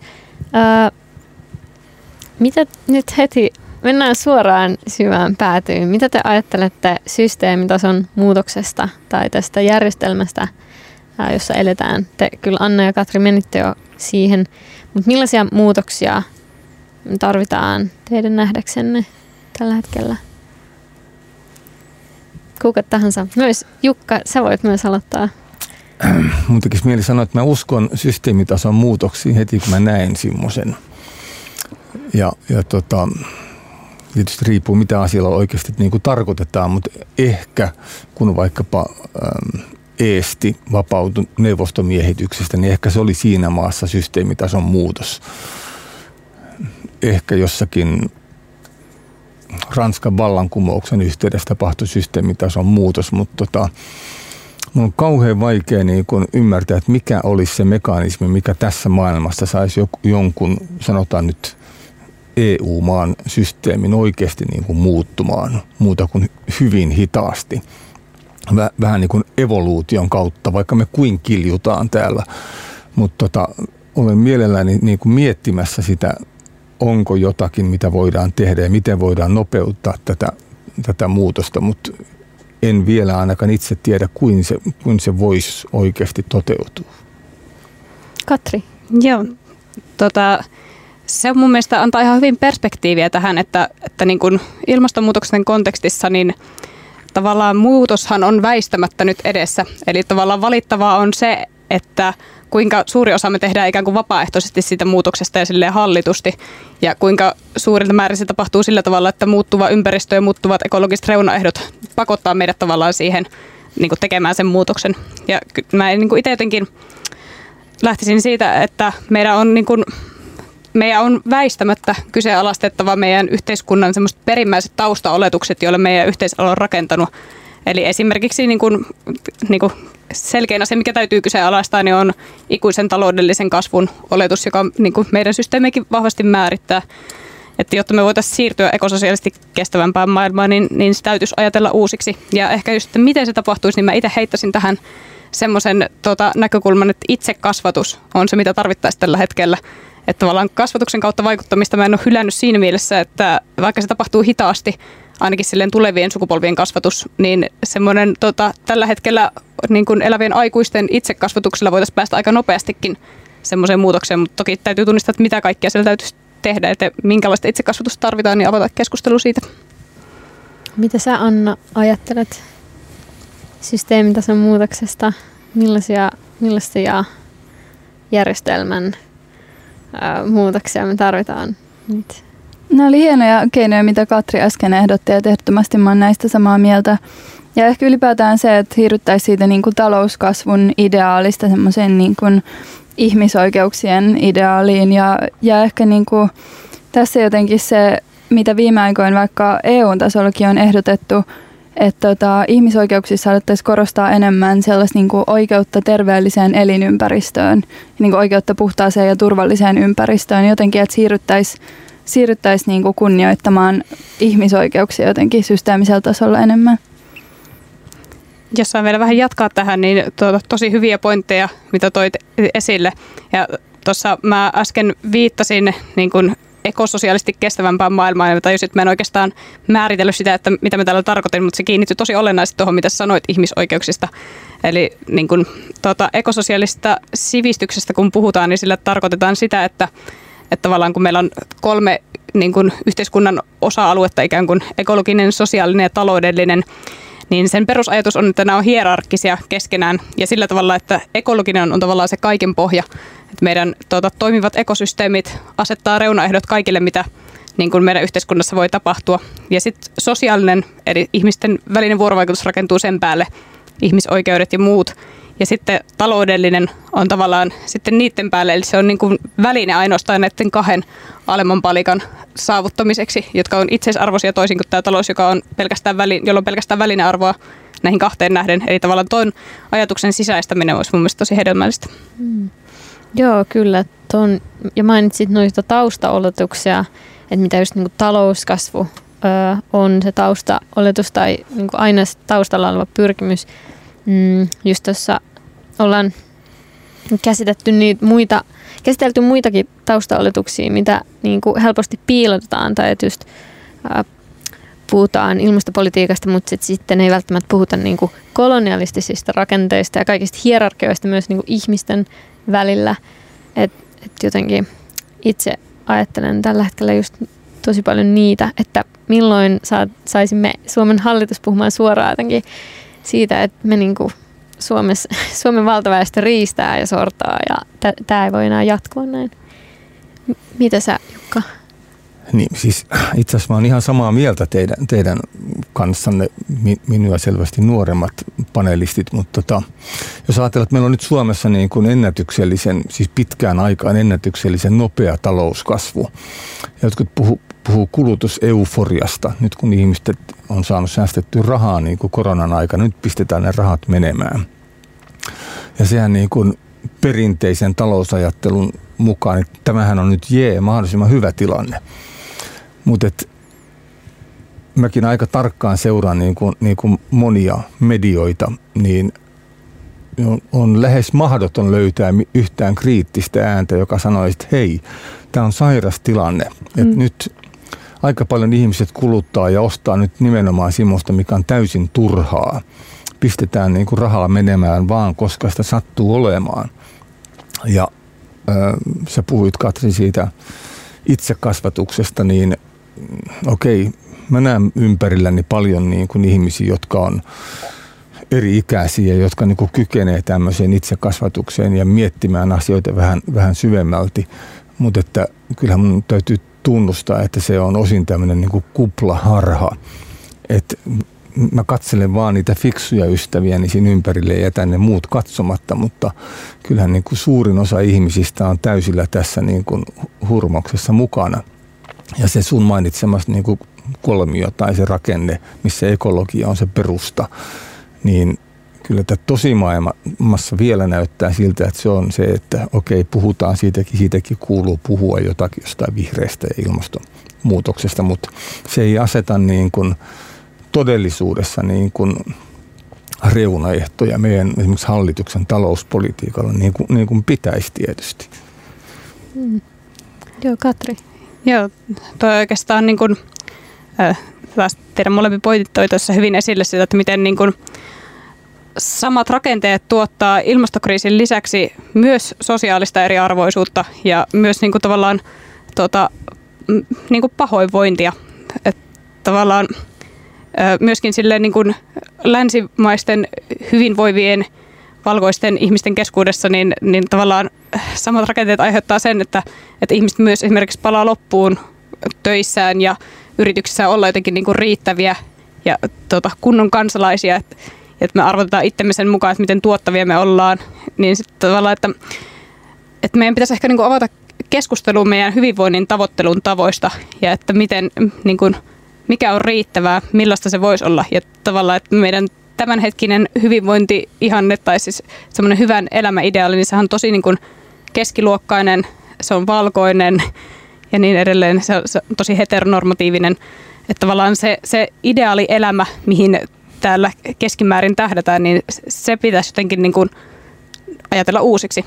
Ja sille, jos ajatellaan, että keski, keskiverto suomalainen elää likinelinkertaisesti yli planetaaristen rajojensa. Eli tavallinen keskiluokkainen suomalainen, se tavallinen hyvä elämä, mihin me tähdätään, niin on erittäin epäkestävä. Niin tavallaan täytyy kysyä sitä, että mitä se hyvä elämä voisi merkitä tässä ajassa, miten sitä voisi saada aineettomien lähteiden kautta. Kyllä. Äh, kiitos näistä ajatuksista. Mitä te ajattelette, millaisin, millaista aktivismia me tarvitaan, jotta me päästäisiin niinku noihin, mistä sä Katri puhuit, ää, niihin niinku ideaalien ja ihanteiden jotenkin muuttamiseen? Tai et mitä se aktivismi on, joka lähtee purkamaan just tota valkoisuutta, keskiluokkaisuutta, ää, mihin tämä nykyinen systeemi ehkä niin kuin meitä jotenkin kannustaa ja mikä on, on se niin kuin normi. Mitä me voitaisiin elokapinassa tehdä eri ryhmissä? Joo, Katri. Joo, tota, mun mielestä mä oon jotenkin itsekin tuota pohtinut tosi paljon ja silleen ei varmasti mitään yhtä selkeää väylää ole, että miten sen täytyisi täsmälleen tapahtua. Että se niin kuin, tavallaan samaan voidaan tehdä tosi monin erilaisten keinojen kautta. Mutta mun mielestä nämä kaikki ikään kuin vaatis perustaustaoletuksekseen sen, että me ymmärrettäisiin ylipäätänsä, että miten niin kuin, yksilö ja sen ajattelu rakentuu sosiaalisessa kontekstissa ja miten tavallaan se, että mitä me, me just tavoitellaan elämässä, niin se ei tuu mistään tyhjästä. Se tulee siitä, että mihin sä oot itse kasvanut sisälle, minkälaisiin käsityksiin mitä sä oot nähnyt ympärillesi, mitä se niin kuin, tuota, minkälaista elämää on ollut siinä niin kuin sun ympärillä.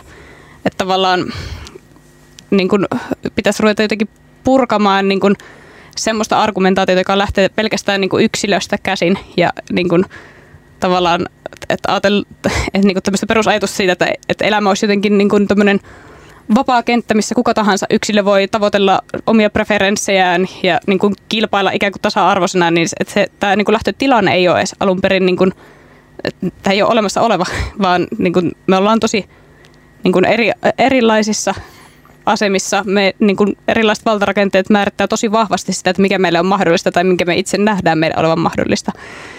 Niin tavallaan tämän taustaoletuksen sisällyttäminen kaikkiin niihin niin kuin meidän toiminnan keinoihin, mitä ne sitten ikinä onkaan, niin se olisi jotenkin todella olennaista. En mä tiedä, vastasinko mä nyt yhtään sun kysymykseen, mä lähdin ehkä vähän rönsyilemään.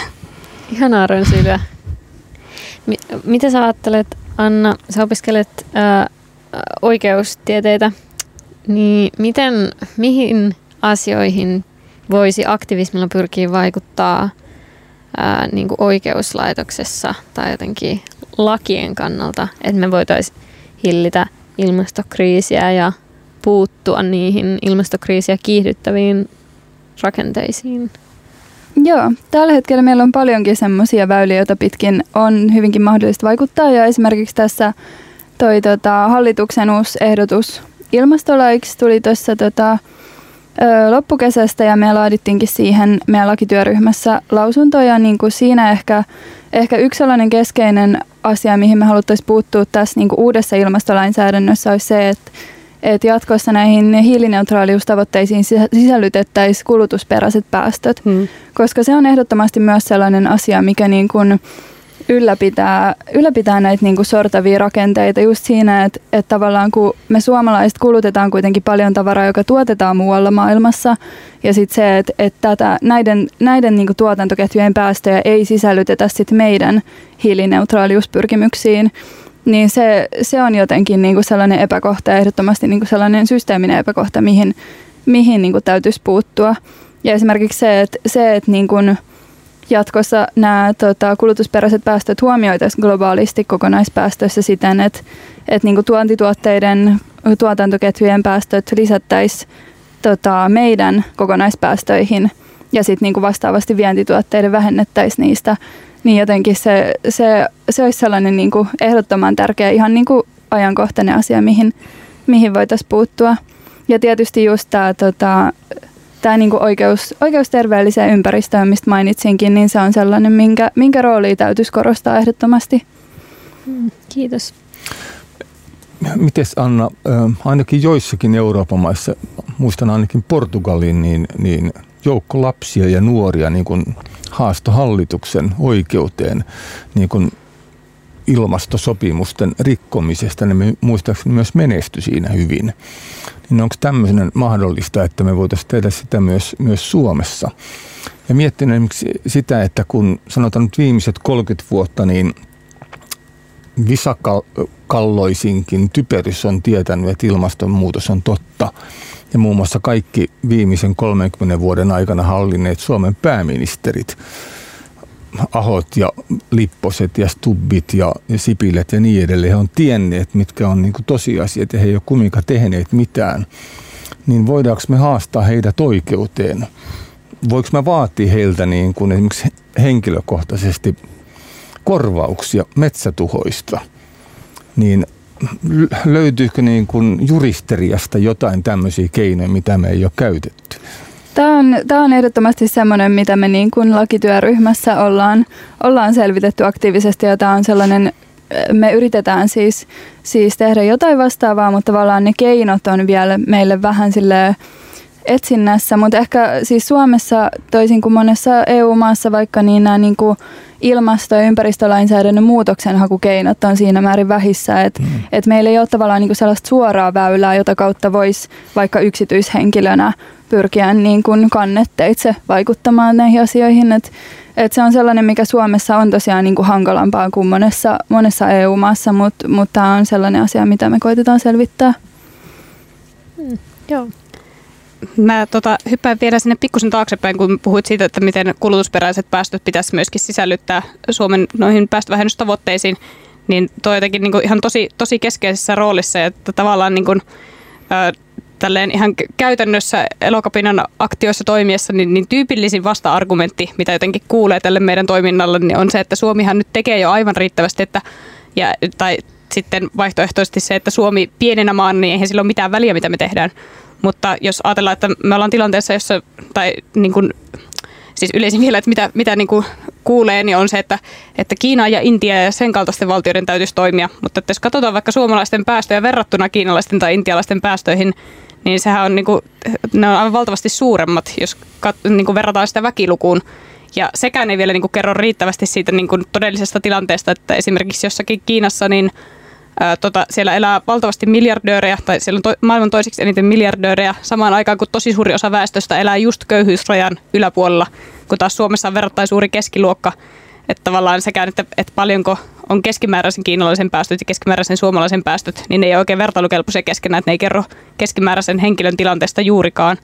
Mutta sitten niin kun, tota, erityisesti, että kun on molemmat vielä Kiina ja Intia niin vahvasti vientivetoisia valtioita, niin tarkoittaa sitä, että suomalaisten kuluttamien Kiinassa ja Intiassa tuotettujen tuotteiden tuota, päästöt kirjautuu tällä hetkellä kiinalaisten ja intialaisten päästöiksi.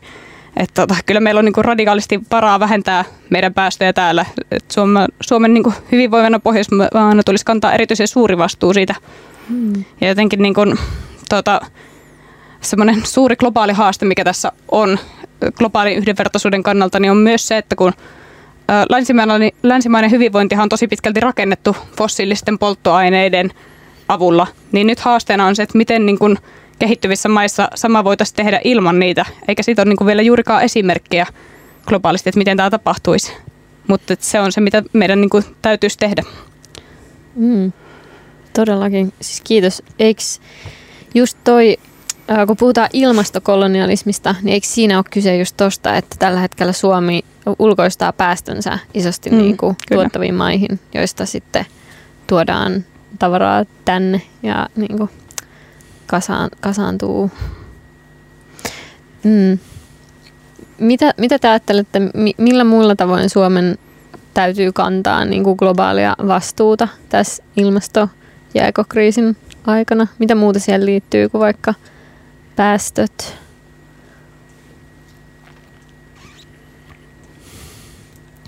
Joo, Katri.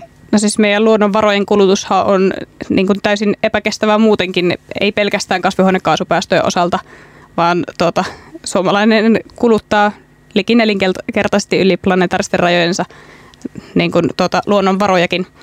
Niin se on kyllä semmoinen, millä Suomi, tuota, että me ei voida niin kuin ollenkaan ylpeillä sillä, että millä tasolla meidän kulutus täällä on. Ja se on aika semmoinen epäkohta. Muistaakseni Suomen tuota, luonnonvarojen kulutus oli jopa EUn suurinta tämä pitää tarkistaa. Mä en, mä en ole ihan sata varma tuosta, mutta muistelin lukeneeni tällaisen tilaston. Joo.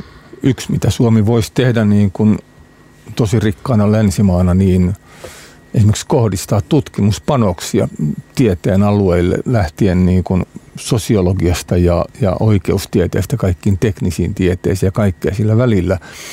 Ja, ja etsiä työkaluja ja keinoja, että niin kuin millä ilmastonmuutos voitaisiin taklata. Mm. Ehkä sitten myös aktiivisempi toiminta niin kansainvälisissä järjestöissä ja, ja, ja yleensä tuolla maailmalla, niin ne on myös niin kuin yksiä keinoja. Niin, toi on kiinnostavaa toi niin kuin teknologia tai että et millä, minkälaisin ratkaisuin ilmastokriisiä niin voidaan hidastaa, että onko ne niin kuin systeemitason muutoksia tai jotenkin sitä poliittisen tahdon etsimistä ja löytämistä ja kasvattamista, että muutetaan sitä järjestelmää vai onko se niin kuin jotenkin tek- teknologia ää, ja innovaatiot. Mit, mitä te ajattelette siitä?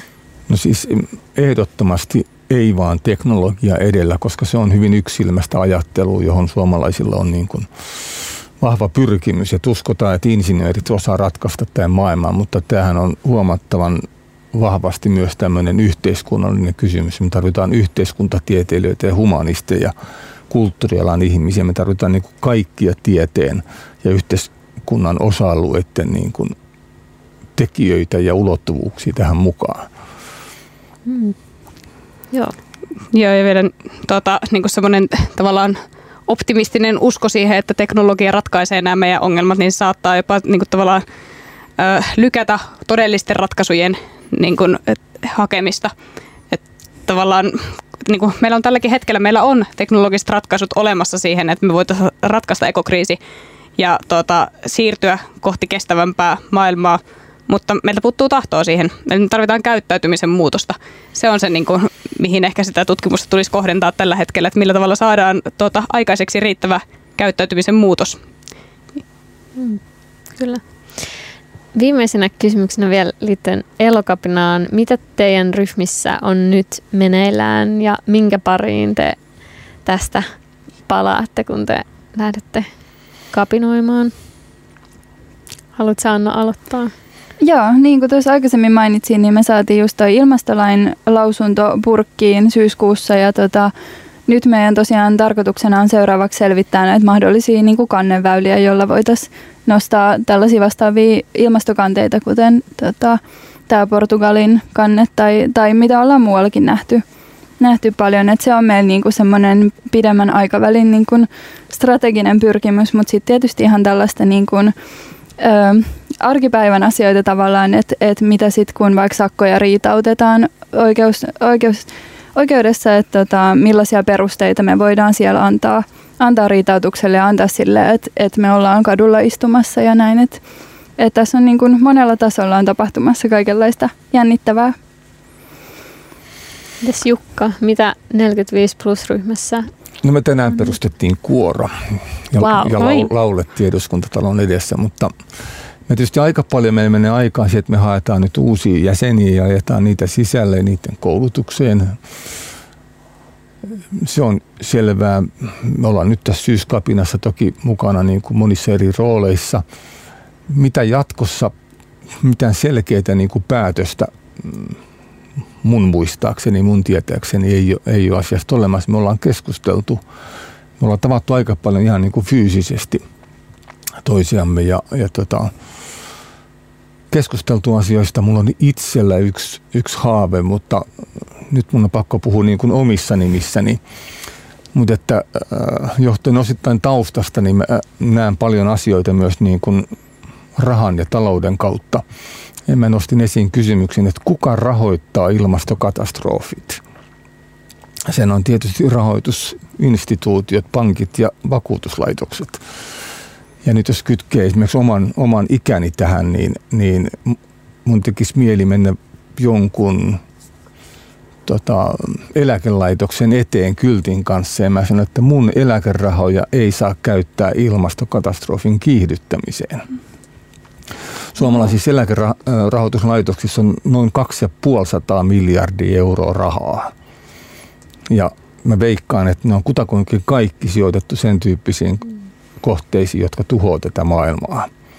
Vitsi, Et joo. jos ne vedettäisiin sieltä pois, se vaikutus olisi 250 miljardia, siis rahassa mitattuna. Mm. Ja jos ne sijoitettaisiin uudestaan kohteisiin, jotka niin kuin ehkäisee ilmastokatastrofia, niin se etumerkki vaihtuisi, se olisi plus 250, eli nettovaikutus olisi 500 miljardia.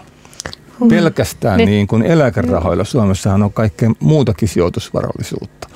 Nyt on niin korkea matematiikka, että mä en pysy mukana, mutta tosta toi kuulostaa Siis tosi se, on, se on niin tolkuttoman iso raha, että kukaan ei edes niinku tajuu sitä. Niinpä. Eduskunnassa kinataan niinku miljoonista tai kymmenistä miljoonista Mm. yleensä. Mutta erinomainen siis aktioidea tuo ää, kyltein sinne eläkerahastojen eteen. Mites Katri, ää, mitä, su, mitä sun XR-yliopistoryhmässä on meneillään? Joo, se on tota, ollut aika hiljainen ryhmä tässä jonkun aikaa, mutta nyt siellä koitetaan aktivoitua. Meillä on ihan hirveästi vielä keskusteltu sille tulevista linjauksista, mutta mä itse jotenkin toivoisin, että me voitaisiin jotenkin aktivoida enemmänkin porukkaa yliopiston sisältä liittymään mukaan toimintaan ja erityisesti, koska se tota, vaikuttaa siihen, että minkälainen mielikuva elokapinasta välittyy ulospäin. Että tavallaan että tämä ei ole mitenkään rähisevien ymmärtämättömien teinien liike, vaan tällä on niin kuin vahva tieteellinen pohja, että, että minkä takia me toimitaan näin niin, niin kuin sillä meidän sanomalla kuin meidän keinoillakin. Että, ja musta tuntuu, että silleen tukea tälle yliopiston sisältä löytyy kyllä paljon, mutta silleen niin kuin aktiivisia osallistujia on vielä toistaiseksi aika vähän. Niin jotenkin haluaisin silleen tuota, herätellä sitä, että voisiko yhä useampi tulla mukaan meidän toimintaan. Kiitos paljon äh, kapinalliset Katri Jurvakainen XR-yliopistosta, Jukka Ilmonen 45 plus-ryhmästä ja Anna Turkki Elokapinan lakityöryhmästä. Oli ilo keskustella teidän kanssa tänä iltana. Taksin katolla vilkkuu yön ainoa valopilkku. Tämä on Radio Helsinki. Hyvää iltaa. Kuuntelet Radio Helsinki ja minun nimeni on Pietari Pyykönen ja tämä on Eloradio, Elokapinan toimittama viisiosainen keskusteluohjelma ilmastokriisistä ja aktivismista. Radio Helsingin pyynnöstä päätämme ilmastohätätila- ja systeemimuutosjakson bonusosioon musiikkialan kestävyydestä. Seuraavan puoli tuntia keskittymme siihen, millaista systeemimuutosta musiikkiala katastrofin edessä kaipaa. Studiossa vieraanani on vastuullinen musiikkiala-hankkeessa mukana ollut musiikintekijä Markus Nordenstreng. Tervetuloa. Kiitos. Millaisia päästöjä musiikkialalla on? No mä en ole silleen asiantuntija, että mä, mä en noita niin kuin laskennallisia asioita. Mun on hirveän vaikea lähteä vertaan johonkin toiseen toimialaan esimerkiksi, mutta, mutta tota, kyllä ne kuitenkin sille ihan huomattavia päästöjä on ja, ja sanotaan niin, että toki se niin kuin suurin siivu siitä asettuu nimenomaan live-puolelle, eli live-tapahtumiin ja, ja esimerkiksi festareihin ja, ja ylipäätään niin kuin, ää, elävään musiikkiin, mutta, mutta tota, kyllä siellä niin kuin ihan merkittäviä päästöjä tulee myös ääniteteollisuudesta ja tavallaan siitä niin kuin sisällöstä. Eli muistaakseni se viimeisin niin kuin laajempi tutkimus aiheesta päätyi sellaisiin numeroihin, että se oli noin 70 prossaa live-puolelta ja 30 prossaa on niin kuin ääniteteollisuudesta. Ja ehkä niin kuin se suuri, suuri niin kuin illuusio, mikä ainakin itselleni syntyi silloin, kun tässä niin kuin tällä vuosituhannella on siirrytty yhä enemmän fyysisistä äänitteistä no ensin MP3 ja sitten niin kuin pilveen musiikin suoratoiston myötä, niin, niin tavallaan se ajatus, että kun siirrytään fyysisestä äänitteestä suoratoistoon, niin jotenkin, että se hiilijalka tai hiilijalanjälki häviäisi kokonaan. Mutta se ei niinku pidä paikkaansa. Et, et tota, kaikessa datassa, varsinkin niinku isommista tiedostoista sanotaan niin, että varsinkin jossain Netflixissä ja, ja tuossa niinku AV-puolen suoratoistossa, niin se on oikeasti ihan todella merkittävää, koska ne on niin isoja tiedostoja, joita siellä liikutellaan, mutta ei ne musiikissakaan mitään ihan olemattomia ole. tota, Tämä on niinku asia, josta puhutaan ehkä liian vähän, että ylipäätään se, että ei oikein tiedosteta sitä, että itse asiassa jokainen kerta, kun käy postaamassa jotain Facebookiin tai pyörii tuolla niin kuin, ää, tota, erilaisissa somekanavissa, niin silläkin on hiilijalanjälkeensä. Jos lähestytään esimerkiksi tuosta elävän musiikin kautta, musiikkifestivaalit on ja isot tämmöiset massatapahtumat on varmasti niin kuin etunenässä päästöissä. Niin paljon on puhuttu Flow-festivaalista, joka on yksi maailman ensimmäisistä hiilineutraaleista festivaaleista.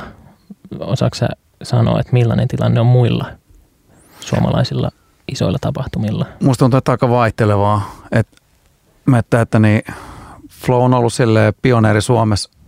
Mä en oikein tiedä, että voiko ihan silleen niin kuin, tietenkin, että miten sitä asiaa mittaa, mutta, mutta käsittääkseni niin kauan kuin Helsingissä tuotetaan sähköä niin kuin tuotetaan, niin ei täällä mikään tapahtumakaan voi olla sille aivan täysin sataprosenttisen hiilineutraali. Että totta kai osa siitä niin kuin perustuu kompensaatioihin ja esimerkiksi niin kuin ulkomaan esiintyjät, jotka tulee saapuu Flow Festivalille esiintyä, niin he lentää kuitenkin lentokoneella, mutta sitten niinku siitä kompensoidaan. Et päästökauppoihin toi niinku noin osaksi liittyy, mutta, mutta tota, Flow on kyllä ottanut todella isoja steppejä monellakin eri tasolla ja siellä on tehty hienoja ratkaisuja siinä, että niinku, no, lähtien ruuasta ja, ja päätyen sitten niinku erilaiseen niin kuin siihen stage-infraan, jota, joka ei ole sellaista, että, sitä niin kuin, että se joka vuosi tavallaan heitettäisiin vaan mäkeä ja, ja hankittaisiin aina uutta. Että toihan on yksi, joka kuluttaa tosi paljon luonnonvaroja ja, ja, ja kerryttää hiilijalanjälkeä, että tehdään niin kuin ylipäätänsä semmoinen niin fast food-ajattelu, että kaikki asiat niin kuin,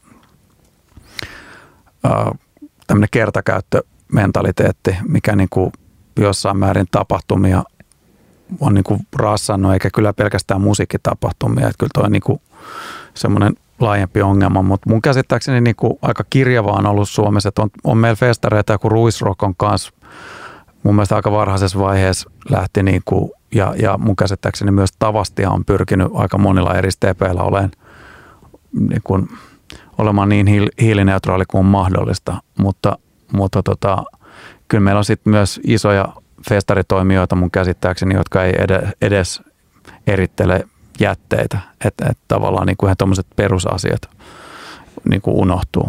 Joo, tämä kuulin, että, että tota, Suomessa on kaksi tämmöistä isompaa toimijaa, joilla on lukuisia kesäfestivaaleja. Ja no näistä toinen on varmaankin Suomen suurin festivaalijärjestäjä Nelonen Median Live, jolla, tota, jolla kuitenkin nyt on tuore vastuullisuusstrategia, joka ilmeisesti just koronapandemia on antanut lisää aikaa tällaisen suunnitteluun. Ja tota, mä juttelin tänään Warner Music Liven kanssa, joka järjestää jättikonsertteja Helsingin Olympiastadionilla esimerkiksi ensi vuonna. Ja siellä on myös otettu huomioon tämä nyt enemmän kuin aiemmin. Ja siihenkin on ilmeisesti korona vaikuttanut. Vaikuttaa siltä, että korona on kuitenkin tarjonnut tilaisuuden musa-alalle uudelleen järjestäytymiselle ja jonkinlaiselle muutokselle. Joo, siis niin kuin, tavallaan tilan, tilanne on niin katastrofaalinen kuin se on ollut ja tässä joudutaan joka tapauksessa tekemään aika merkittävä jälleenrakennus, niin, niin tavallaan tämä on aika otollinen aika miettiä noita tuollaisia asioita ja toki myös niin kuin rakenteita ja yhdenvertaisuutta ja niin kuin tämä vastuullinen musiikkiala projekti, joka niin kuin musiikkialalla on ollut Suomen musiikintekijöiden ja Suomen muusikkojen liiton yhtenä, yhteishanke, niin siinä on nimenomaan lähdetty siitä, että nämä tavallaan kolikon kaksi puolta, että nämä molemmat vaikuttaa ja monesti ne on niin kuin kytkeytyy toisiinsa. Ja kyllä se niin kuin jotain kertoo siitä, että Nelonenkin on lähtenyt tuollaista niin isompaa vastuullisuusteemaa rakentamaan, että siihen toi alkaa olla niin kuin brändi, brändityötä, että että on pakko noterata noita asioita ja se on, se on niin kuin hieno asia mun mielestä tässä ajassa, että, että joudutaan oikeasti isot korporaatiot joutuu ottaa steppejä, se on konkreettisia steppejä. Pientä painetta. Kyllä, ja se tulee niin kuin monesti ihan niin kuin kuluttajilta.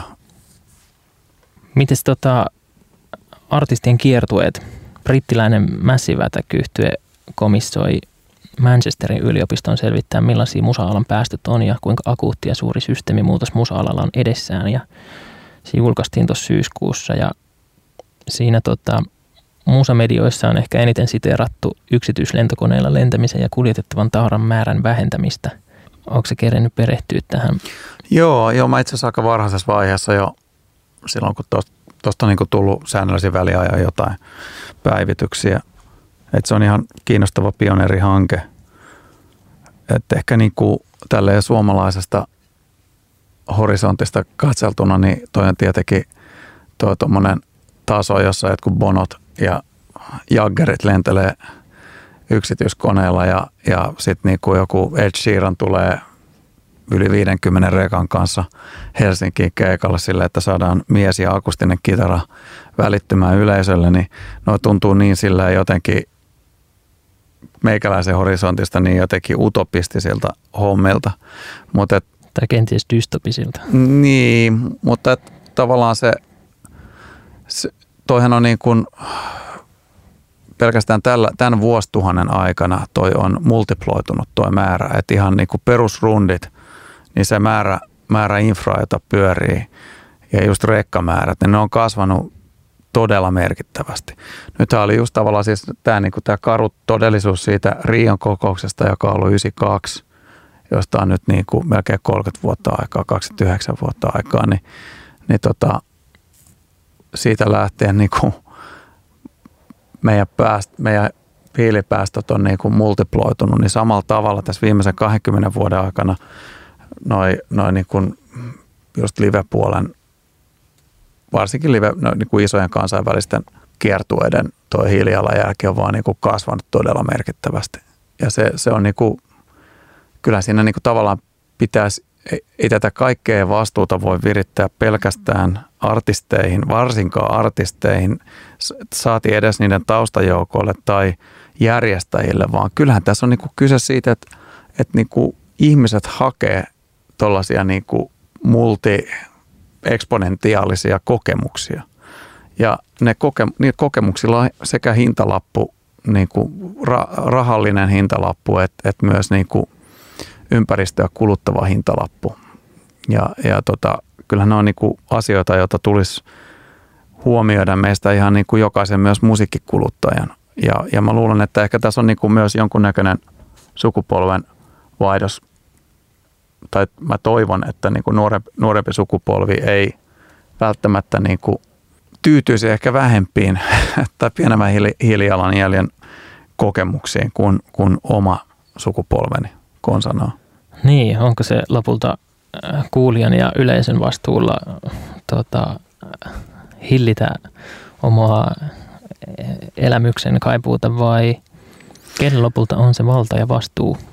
Ja totta kai se menee sitten niin kuin mennään, mennään mun mielestä sääntelyyn, että et, et tavallaan niin kuin se, mutta toki niin kuin fakta on se, että ää, niin kuin vapaat markkinat, jossa niin kuin musiikkiteollisuuskin jyllää, niin, niin ne, tota, niitäkin kuitenkin valtiollisesti säännellään eri, eri tavoin.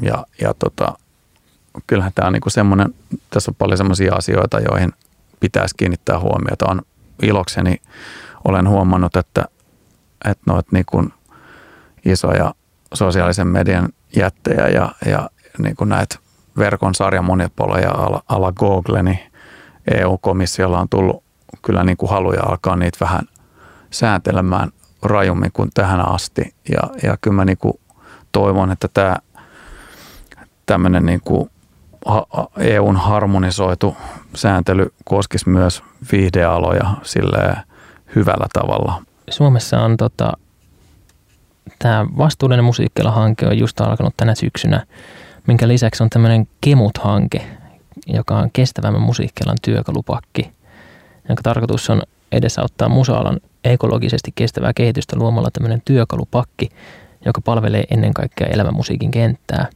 Ja tässä on huomattu, toistuvasti nousee esiin, että haasteena on resursseja ja asiantuntemuksen puute.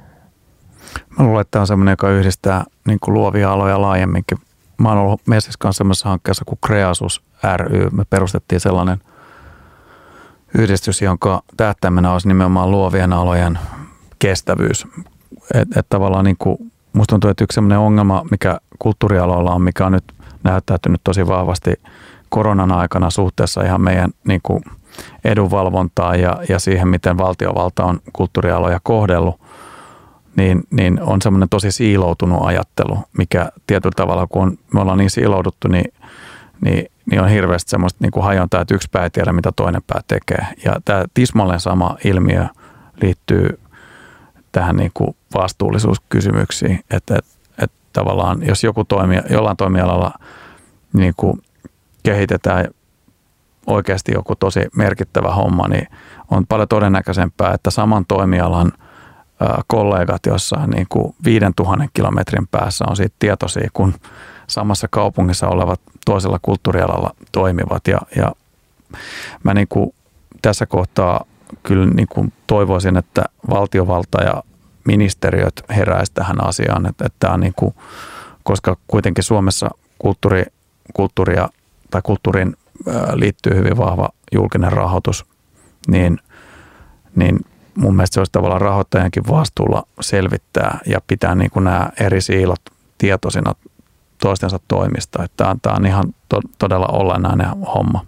Musiikkialalla niin kuin steppejä on otettu nimenomaan live-musapuolella. Toki se on se, siellä on ne suurimmat päästöt, mutta sitten taas niin kuin, äh, musiikkituotannossa, niin kuin äänitetuotannossa, niin eipä tätä asiaa juurikaan pyöritellä. Että just esimerkiksi vinyylibisnes, joka liittyy, joka on mullekin tosi rakas harrastus. Mä ostan, ostan niin kuin pääosin sen musiikin, mitä mä ostan, niin jos mä ostan äänitteitä, niin mä ostan ne vinyylin muodossa. Mutta on se niin kuin tosi problemaattista, että, että vinylin tuotanto on niin kuin se raaka matsku tehdään semmoisessa oikeasti niin kuin pääosin hikipajoissa tuolla jossain, jossain pahimmassa tapauksessa vielä lapsityövoimalla Aasiassa.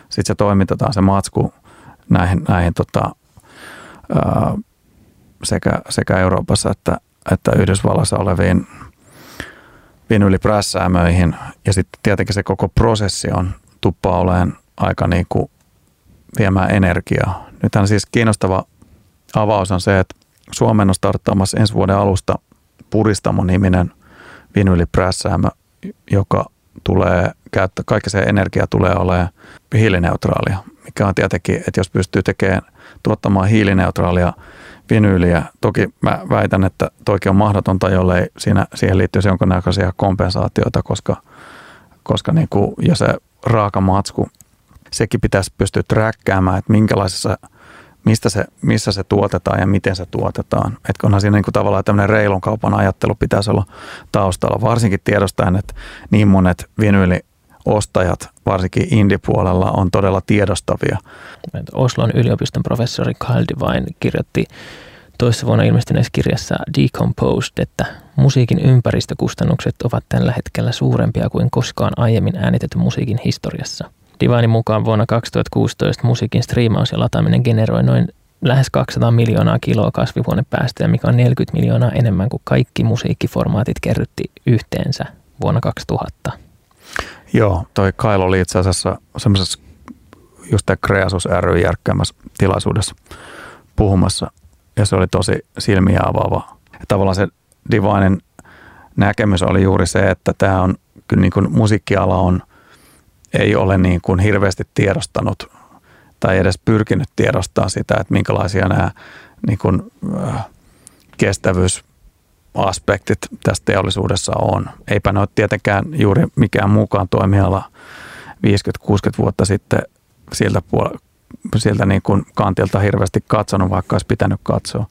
Mutta muistaakseni se Divanin tutkimus on sikäli ei täysin vertailukelpoinen vanhoihin aikoihin, koska on ollut mahdotonta niin kuin saada dataa siitä, minkä verran esimerkiksi kun varastot, joissa on säilytetty vinyylejä tai, tai, tai CD-tä, niin kuin jakelijoiden varastot, niin kyllähän niilläkin on tietenkin ollut hiilijalanjälki ja jokainen rekka, joka liikkuu johonkin suuntaan, niin sillä on hiilijalanjälki. Mutta tässä tullaan sitten ehkä siihen kysymykseen, että esimerkiksi nyt siis korona-aikana, covid-aikana maailmanlaajuisesti – vinyylien, varsinkin käytettyjen keräilyvinyylien myynti on siis niin kuin noussut kymmeniä prosentteja. Ja sama juttu liittyy soittimiin. Soittimiin pelkästään kitaroita myytiin yli miljardilla eurolla enemmän korona-aikana kuin normaaliaikana.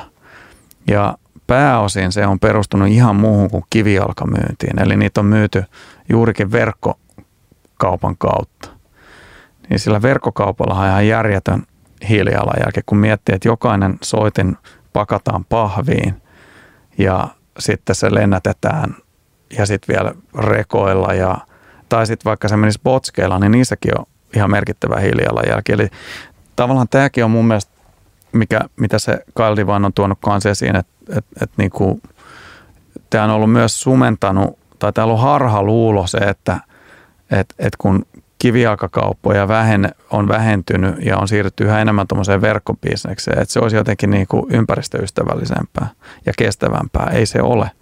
Että siellä, sielläkin on jossain ne varastot. Sieltäkin ne kaikki lennätetään ja sitten kun niitä lennätetäänkin yks, yksin kappaleen, että vaikkapa niin kuin jos tilaa kielisetin kitaransa Tomanilta, niin se, se nimenomaan se käy koko tuon logistiikkaketjun läpi versus, että jos sä meet kivijalkakauppaan ostamaan kielisetin, jonne niitä on lähetetty kuitenkin sitten niinku kymmeniä, jollei satoja kielisettejä yhdellä, yhdessä pahveissa, yhdellä logistiikkaketjulla, niin onhan se niinku kaiken järjen mukaan kestävämpi tie. Eli, eli tämä on, niinku, tää on tosi olennainen asia. Sitten toinen juttu, mikä niinku on mun mielestä aika kestämätöntä, on se tämä ajatus, mihin nyt niinku meidät tässä suoratoistoaikana sekä – musiikin kuuntelijoina että viitteen käyttäjänä muutenkin on totutettu, että on tämmöinen buffet-hinnoittelu, että sä voit Sä voit niin kuin, samalla tavalla kuin sä voit mennä sushin buffeeseen syödä niin paljon kuin haluat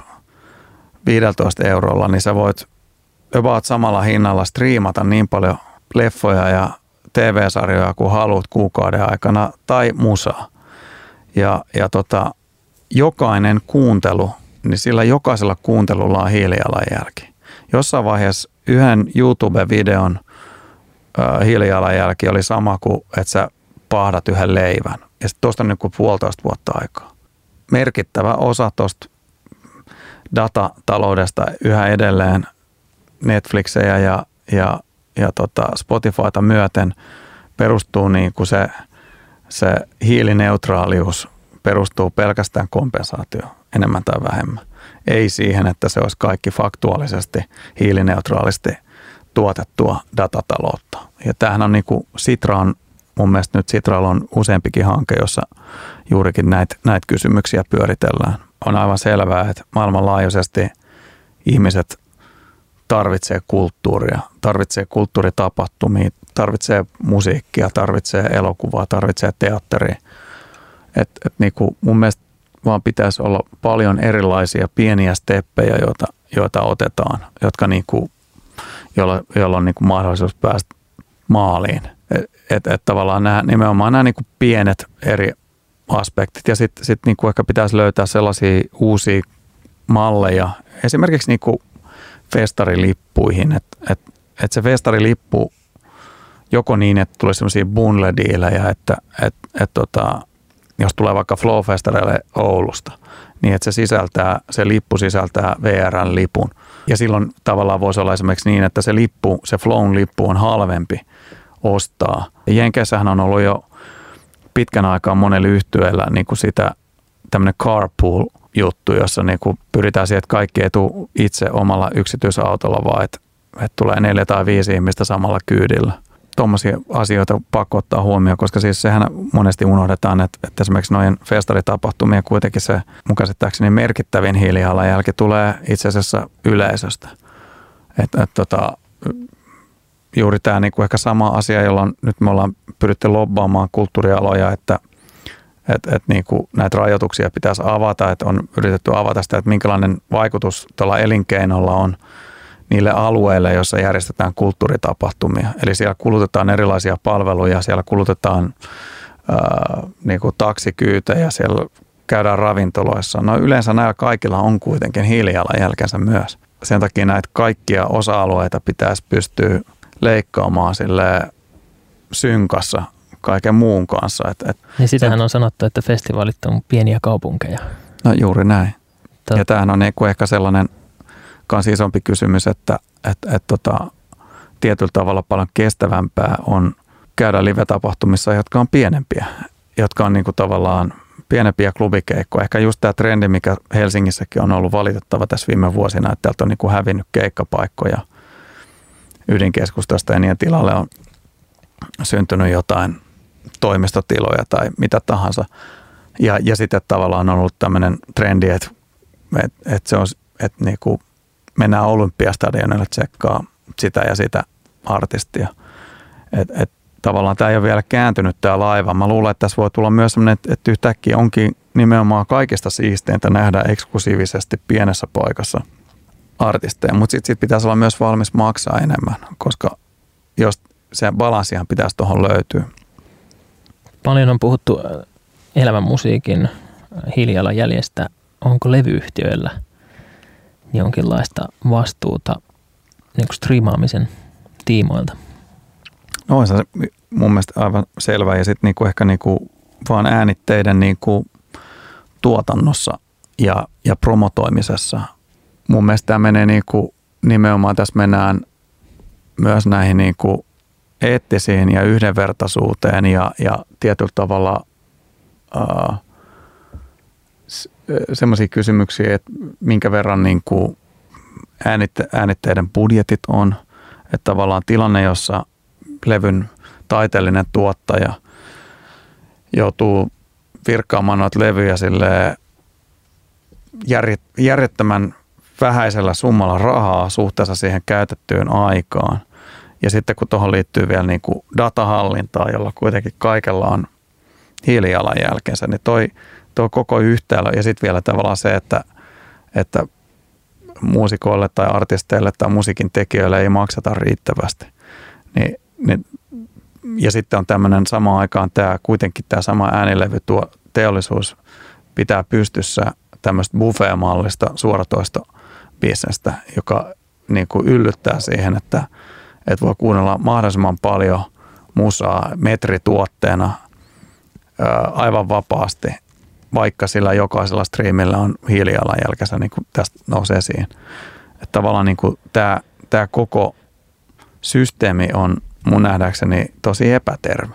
En muista nyt ehkä saneleen suoraan, mitkä ne seuraavat stepit on, mutta, mutta kyllä niitä olisi niin kuin itse kunkin noissa, noissa niin kuin isoissa ylikansallisissa firmoissa noit pitäisi niin kuin funtsia ihan tosissaan.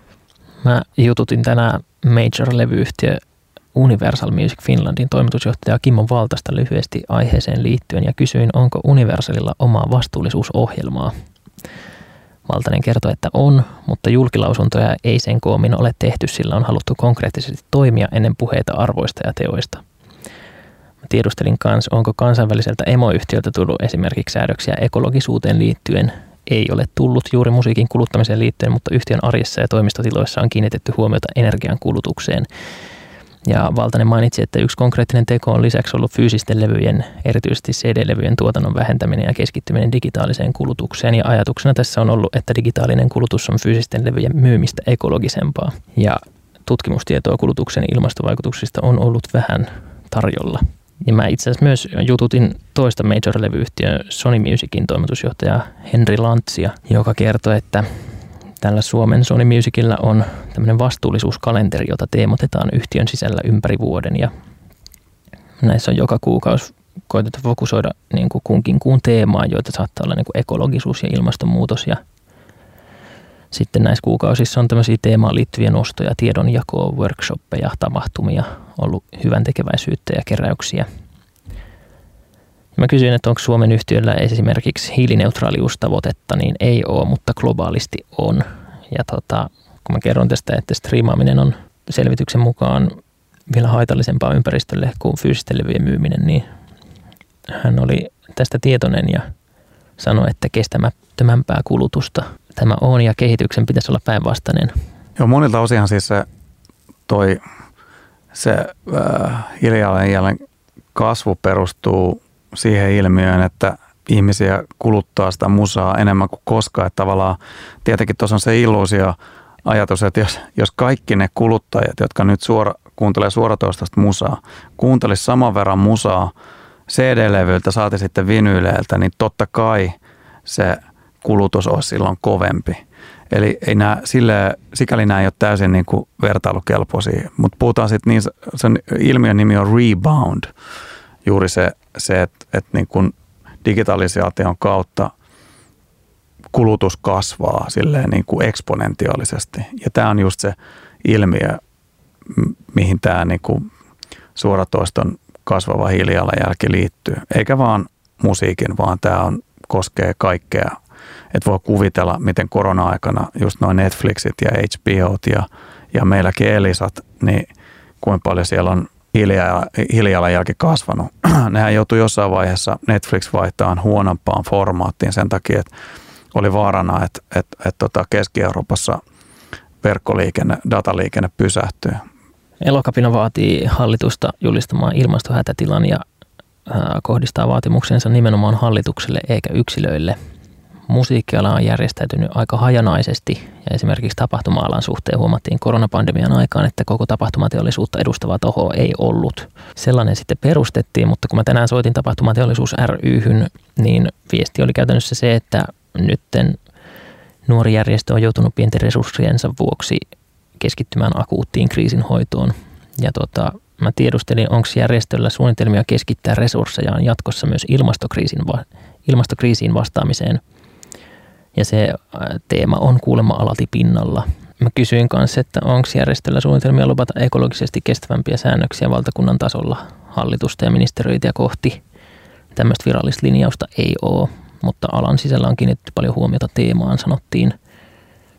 Ja sitten tämä kestävämmän musiikkialan työkalupakki Kemut-hanke, niin heidän edustaja sanoi, että ennen kuin hallitusta tai ministeriöitä kohtaan on syytä lobata toimia, tulisi kokonaiskuvan olla hieman tarkempi ja laskelmien tehty. Ja tällä hetkellä on niin kuin tämmöinen laskelma elävän musiikin hiilijalanjäljestä valmisteilla. Oma muututuntuma on, että musiikkiala ei muuta tapojaan ennen kuin on pakko. No joo, siis tietenkin sitten kun miettii tätä markkinaa ja, ja meillä kuitenkin niin kuin äärimmäisen harva tässä bisneksessä niin kuin oikeasti tekee merkittävää voittoa, jolla sitä pystyttäisiin niin kuin siivuttaan sitten tuohon kestävämmän kehityksen ja vastuullisuuden suuntaan. Mutta, mutta niin kuin mä itse ehkä niin kuin vetoaisin siihen, että, että näitä asioita myös ei tsekattaisi vaan Suomen vinkkelistä, vaan että tähän löytyisi EU-tasolla harmonisointia. Että tämähän yksi iso ongelma niin kuin esimerkiksi festareiden hiilijalanjäljen su- suhteen on se, että, että ei ole sellaista niin kuin kaiken kattavaa harmonisoitua ää, mittaria. Et esimerkiksi mulla just silloin aikanaan toi, tässä on Suvi Kallio Flow-festareilta, joka totesi, että, että niin kuin, toi on äärimmäisen kiusallista, että, että kun heilläkin on niin kuin, he tekee parin eri festarin kanssa, pohjoismaalaisen festarin kanssa – kimpassa tuo artisteja ää, tänne, tänne tota Pohjolaan soittaa niin kuin sit nämä kaikki kolme festaria, mahdollisesti vielä muitakin festareita. Niin, niin tota, kuka ottaakaan sitten kontolleen niitä esimerkiksi niitä rapakon takaisin lentoja, jos kyseessä on amerikkalainen artisti. Et yleisesti ottaen ei ole niin kuin, et, et ne on yleensä otettu niin kuin ne lennot sieltä, että jos vaikka lentää, lentää artisti X lentää Göteborgista Helsinkiin ja sitten Helsingistä vaikka Osloon, niin sitten tavallaan Flown harteille tulee vaan, on tullut vaan ne lennot sieltä Göteborgista ja, ja sitten täältä niin kuin Osloon. Mutta ei ole, tavallaan, että ei ole jaettu sitä välttämättä sitä koko kakkua.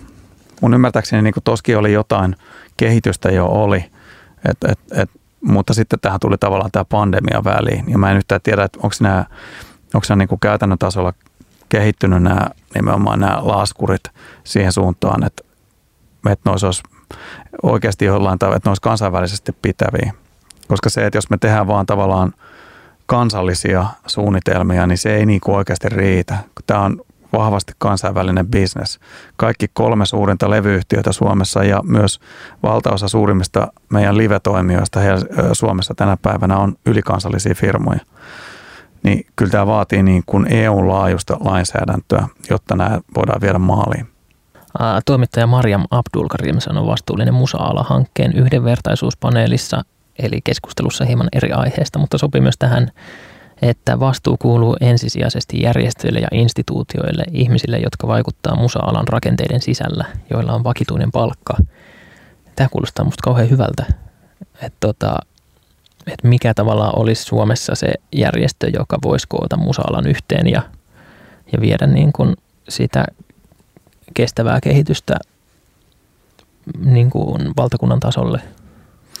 No niin kuin mä tuossa totesin, niin, niin mä luulen, että itse asiassa musiikkiala on kuitenkin, vaikka tämäkin on sirpalainen, että meillä on esimerkiksi taidemusiikki, skene ja ehkä niin kuin kansanmusakin kuitenkin eri, vähän eriytynyt, mutta, mutta meillä on kuitenkin sillä, että me käydään kuitenkin huomattavasti enemmän dialogia keskenämme kuin, kuin tosi monen kulttuuriala haara, jossa niin kuin jotkut, on, jotkut kulttuurialatkin on todella, todella siiloutuneita ja katsoo asioita todella niin kuin, silleen vaan siitä omasta horisontistaan, niin siitä, semmoista ajattelusta pitäisi kyllä päästä eroon ihan, ihan niin kuin jo pelkästään kulttuurialojen – tulevaisuutta ja, ja julkista rahoitusta ajatellen, mutta myös mun mielestä tätä niin kuin kestävää kehitystä ja vastuullisuutta ajatellen, että, että tähän pitäisi löytyä oikeasti yhä enemmän sellaista niin kuin harmonista ajattelua, että käytäisiin, ja, ja että myös niin kuin erilaiset uudet innovaatiot just tällä vastuullisuuden, vastuullisuuden osalta, että ne oikeasti tavoittaisi koko tämän jengin. Mutta kyllä mä niinku tässä, niin kuin jo aikaisemmin sanoin, niin, niin mun mielestä tässä on niinku, olisi OKM niin kuin opetus- ja kulttuuriministeriöllä voisi hyvinkin olla tässä, niin kuin, ja, ja miksei myös työ- ja elinkeinoministeriöllä, joka kuitenkin myös tukee, joskin niin kuin monesti sille muutkan kautta ää, kulttuurialoja, kulttuurialojen toimijoita, niin, niin kyllä mä niin näkisin, että siellä, sinne, sinne, sielläkin vastuuta ei kannata paeta yhtään. Mutta totta kai niin kuin isossa kuvassa pitäisi tehdä kansainvälisiä, isoja kansainvälisiä muuveja siihen, että et, et me ei, tota, koska ei, ei me voida tälleen jatkaa. Se on aivan selvää. Eli ylikansallisten yhtiöiden olisi hyvä vetää, niin kuin olla etunenässä. No ky- kyllä mä näkisin niin, että, että tota, siellä on myös, sanotaan niin, että siellä on myös eniten resursseja näiden rakenteiden parantamiseksi ja, ja kestävöittämiseksi. Kiitos Markus. Kiitos. Oli mukava turista. Mä päätän tämän osion tällaiseen ajatukseen, että mitä tapahtumat ovat välineinä. Ne tuo valtavan määrän ihmisiä yhteen, niissä viestit, ajatukset ja innovaatiot, uudet ideat ja ratkaisut leviää. Ne on ennen kaikkea mahdollisuuksia. Musiikki, taide ja kulttuuri sekä niiden tarjoamat yhteisöt ovat uskomattoman kaunis osa ihmisenä oloa. Taide ja kulttuuri on myös isossa roolissa elokapinan toiminnassa. Se tarjoaa lohtua ja toivoa hätätilan keskelle. Juuri näistä syistä onkin tärkeää, että voimme jatkaa kulttuurista nauttimista ympäristöä tuhoamatta.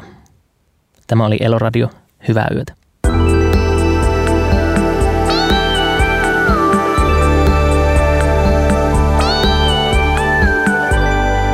Mitä täällä tapahtuu? Radio Helsinki.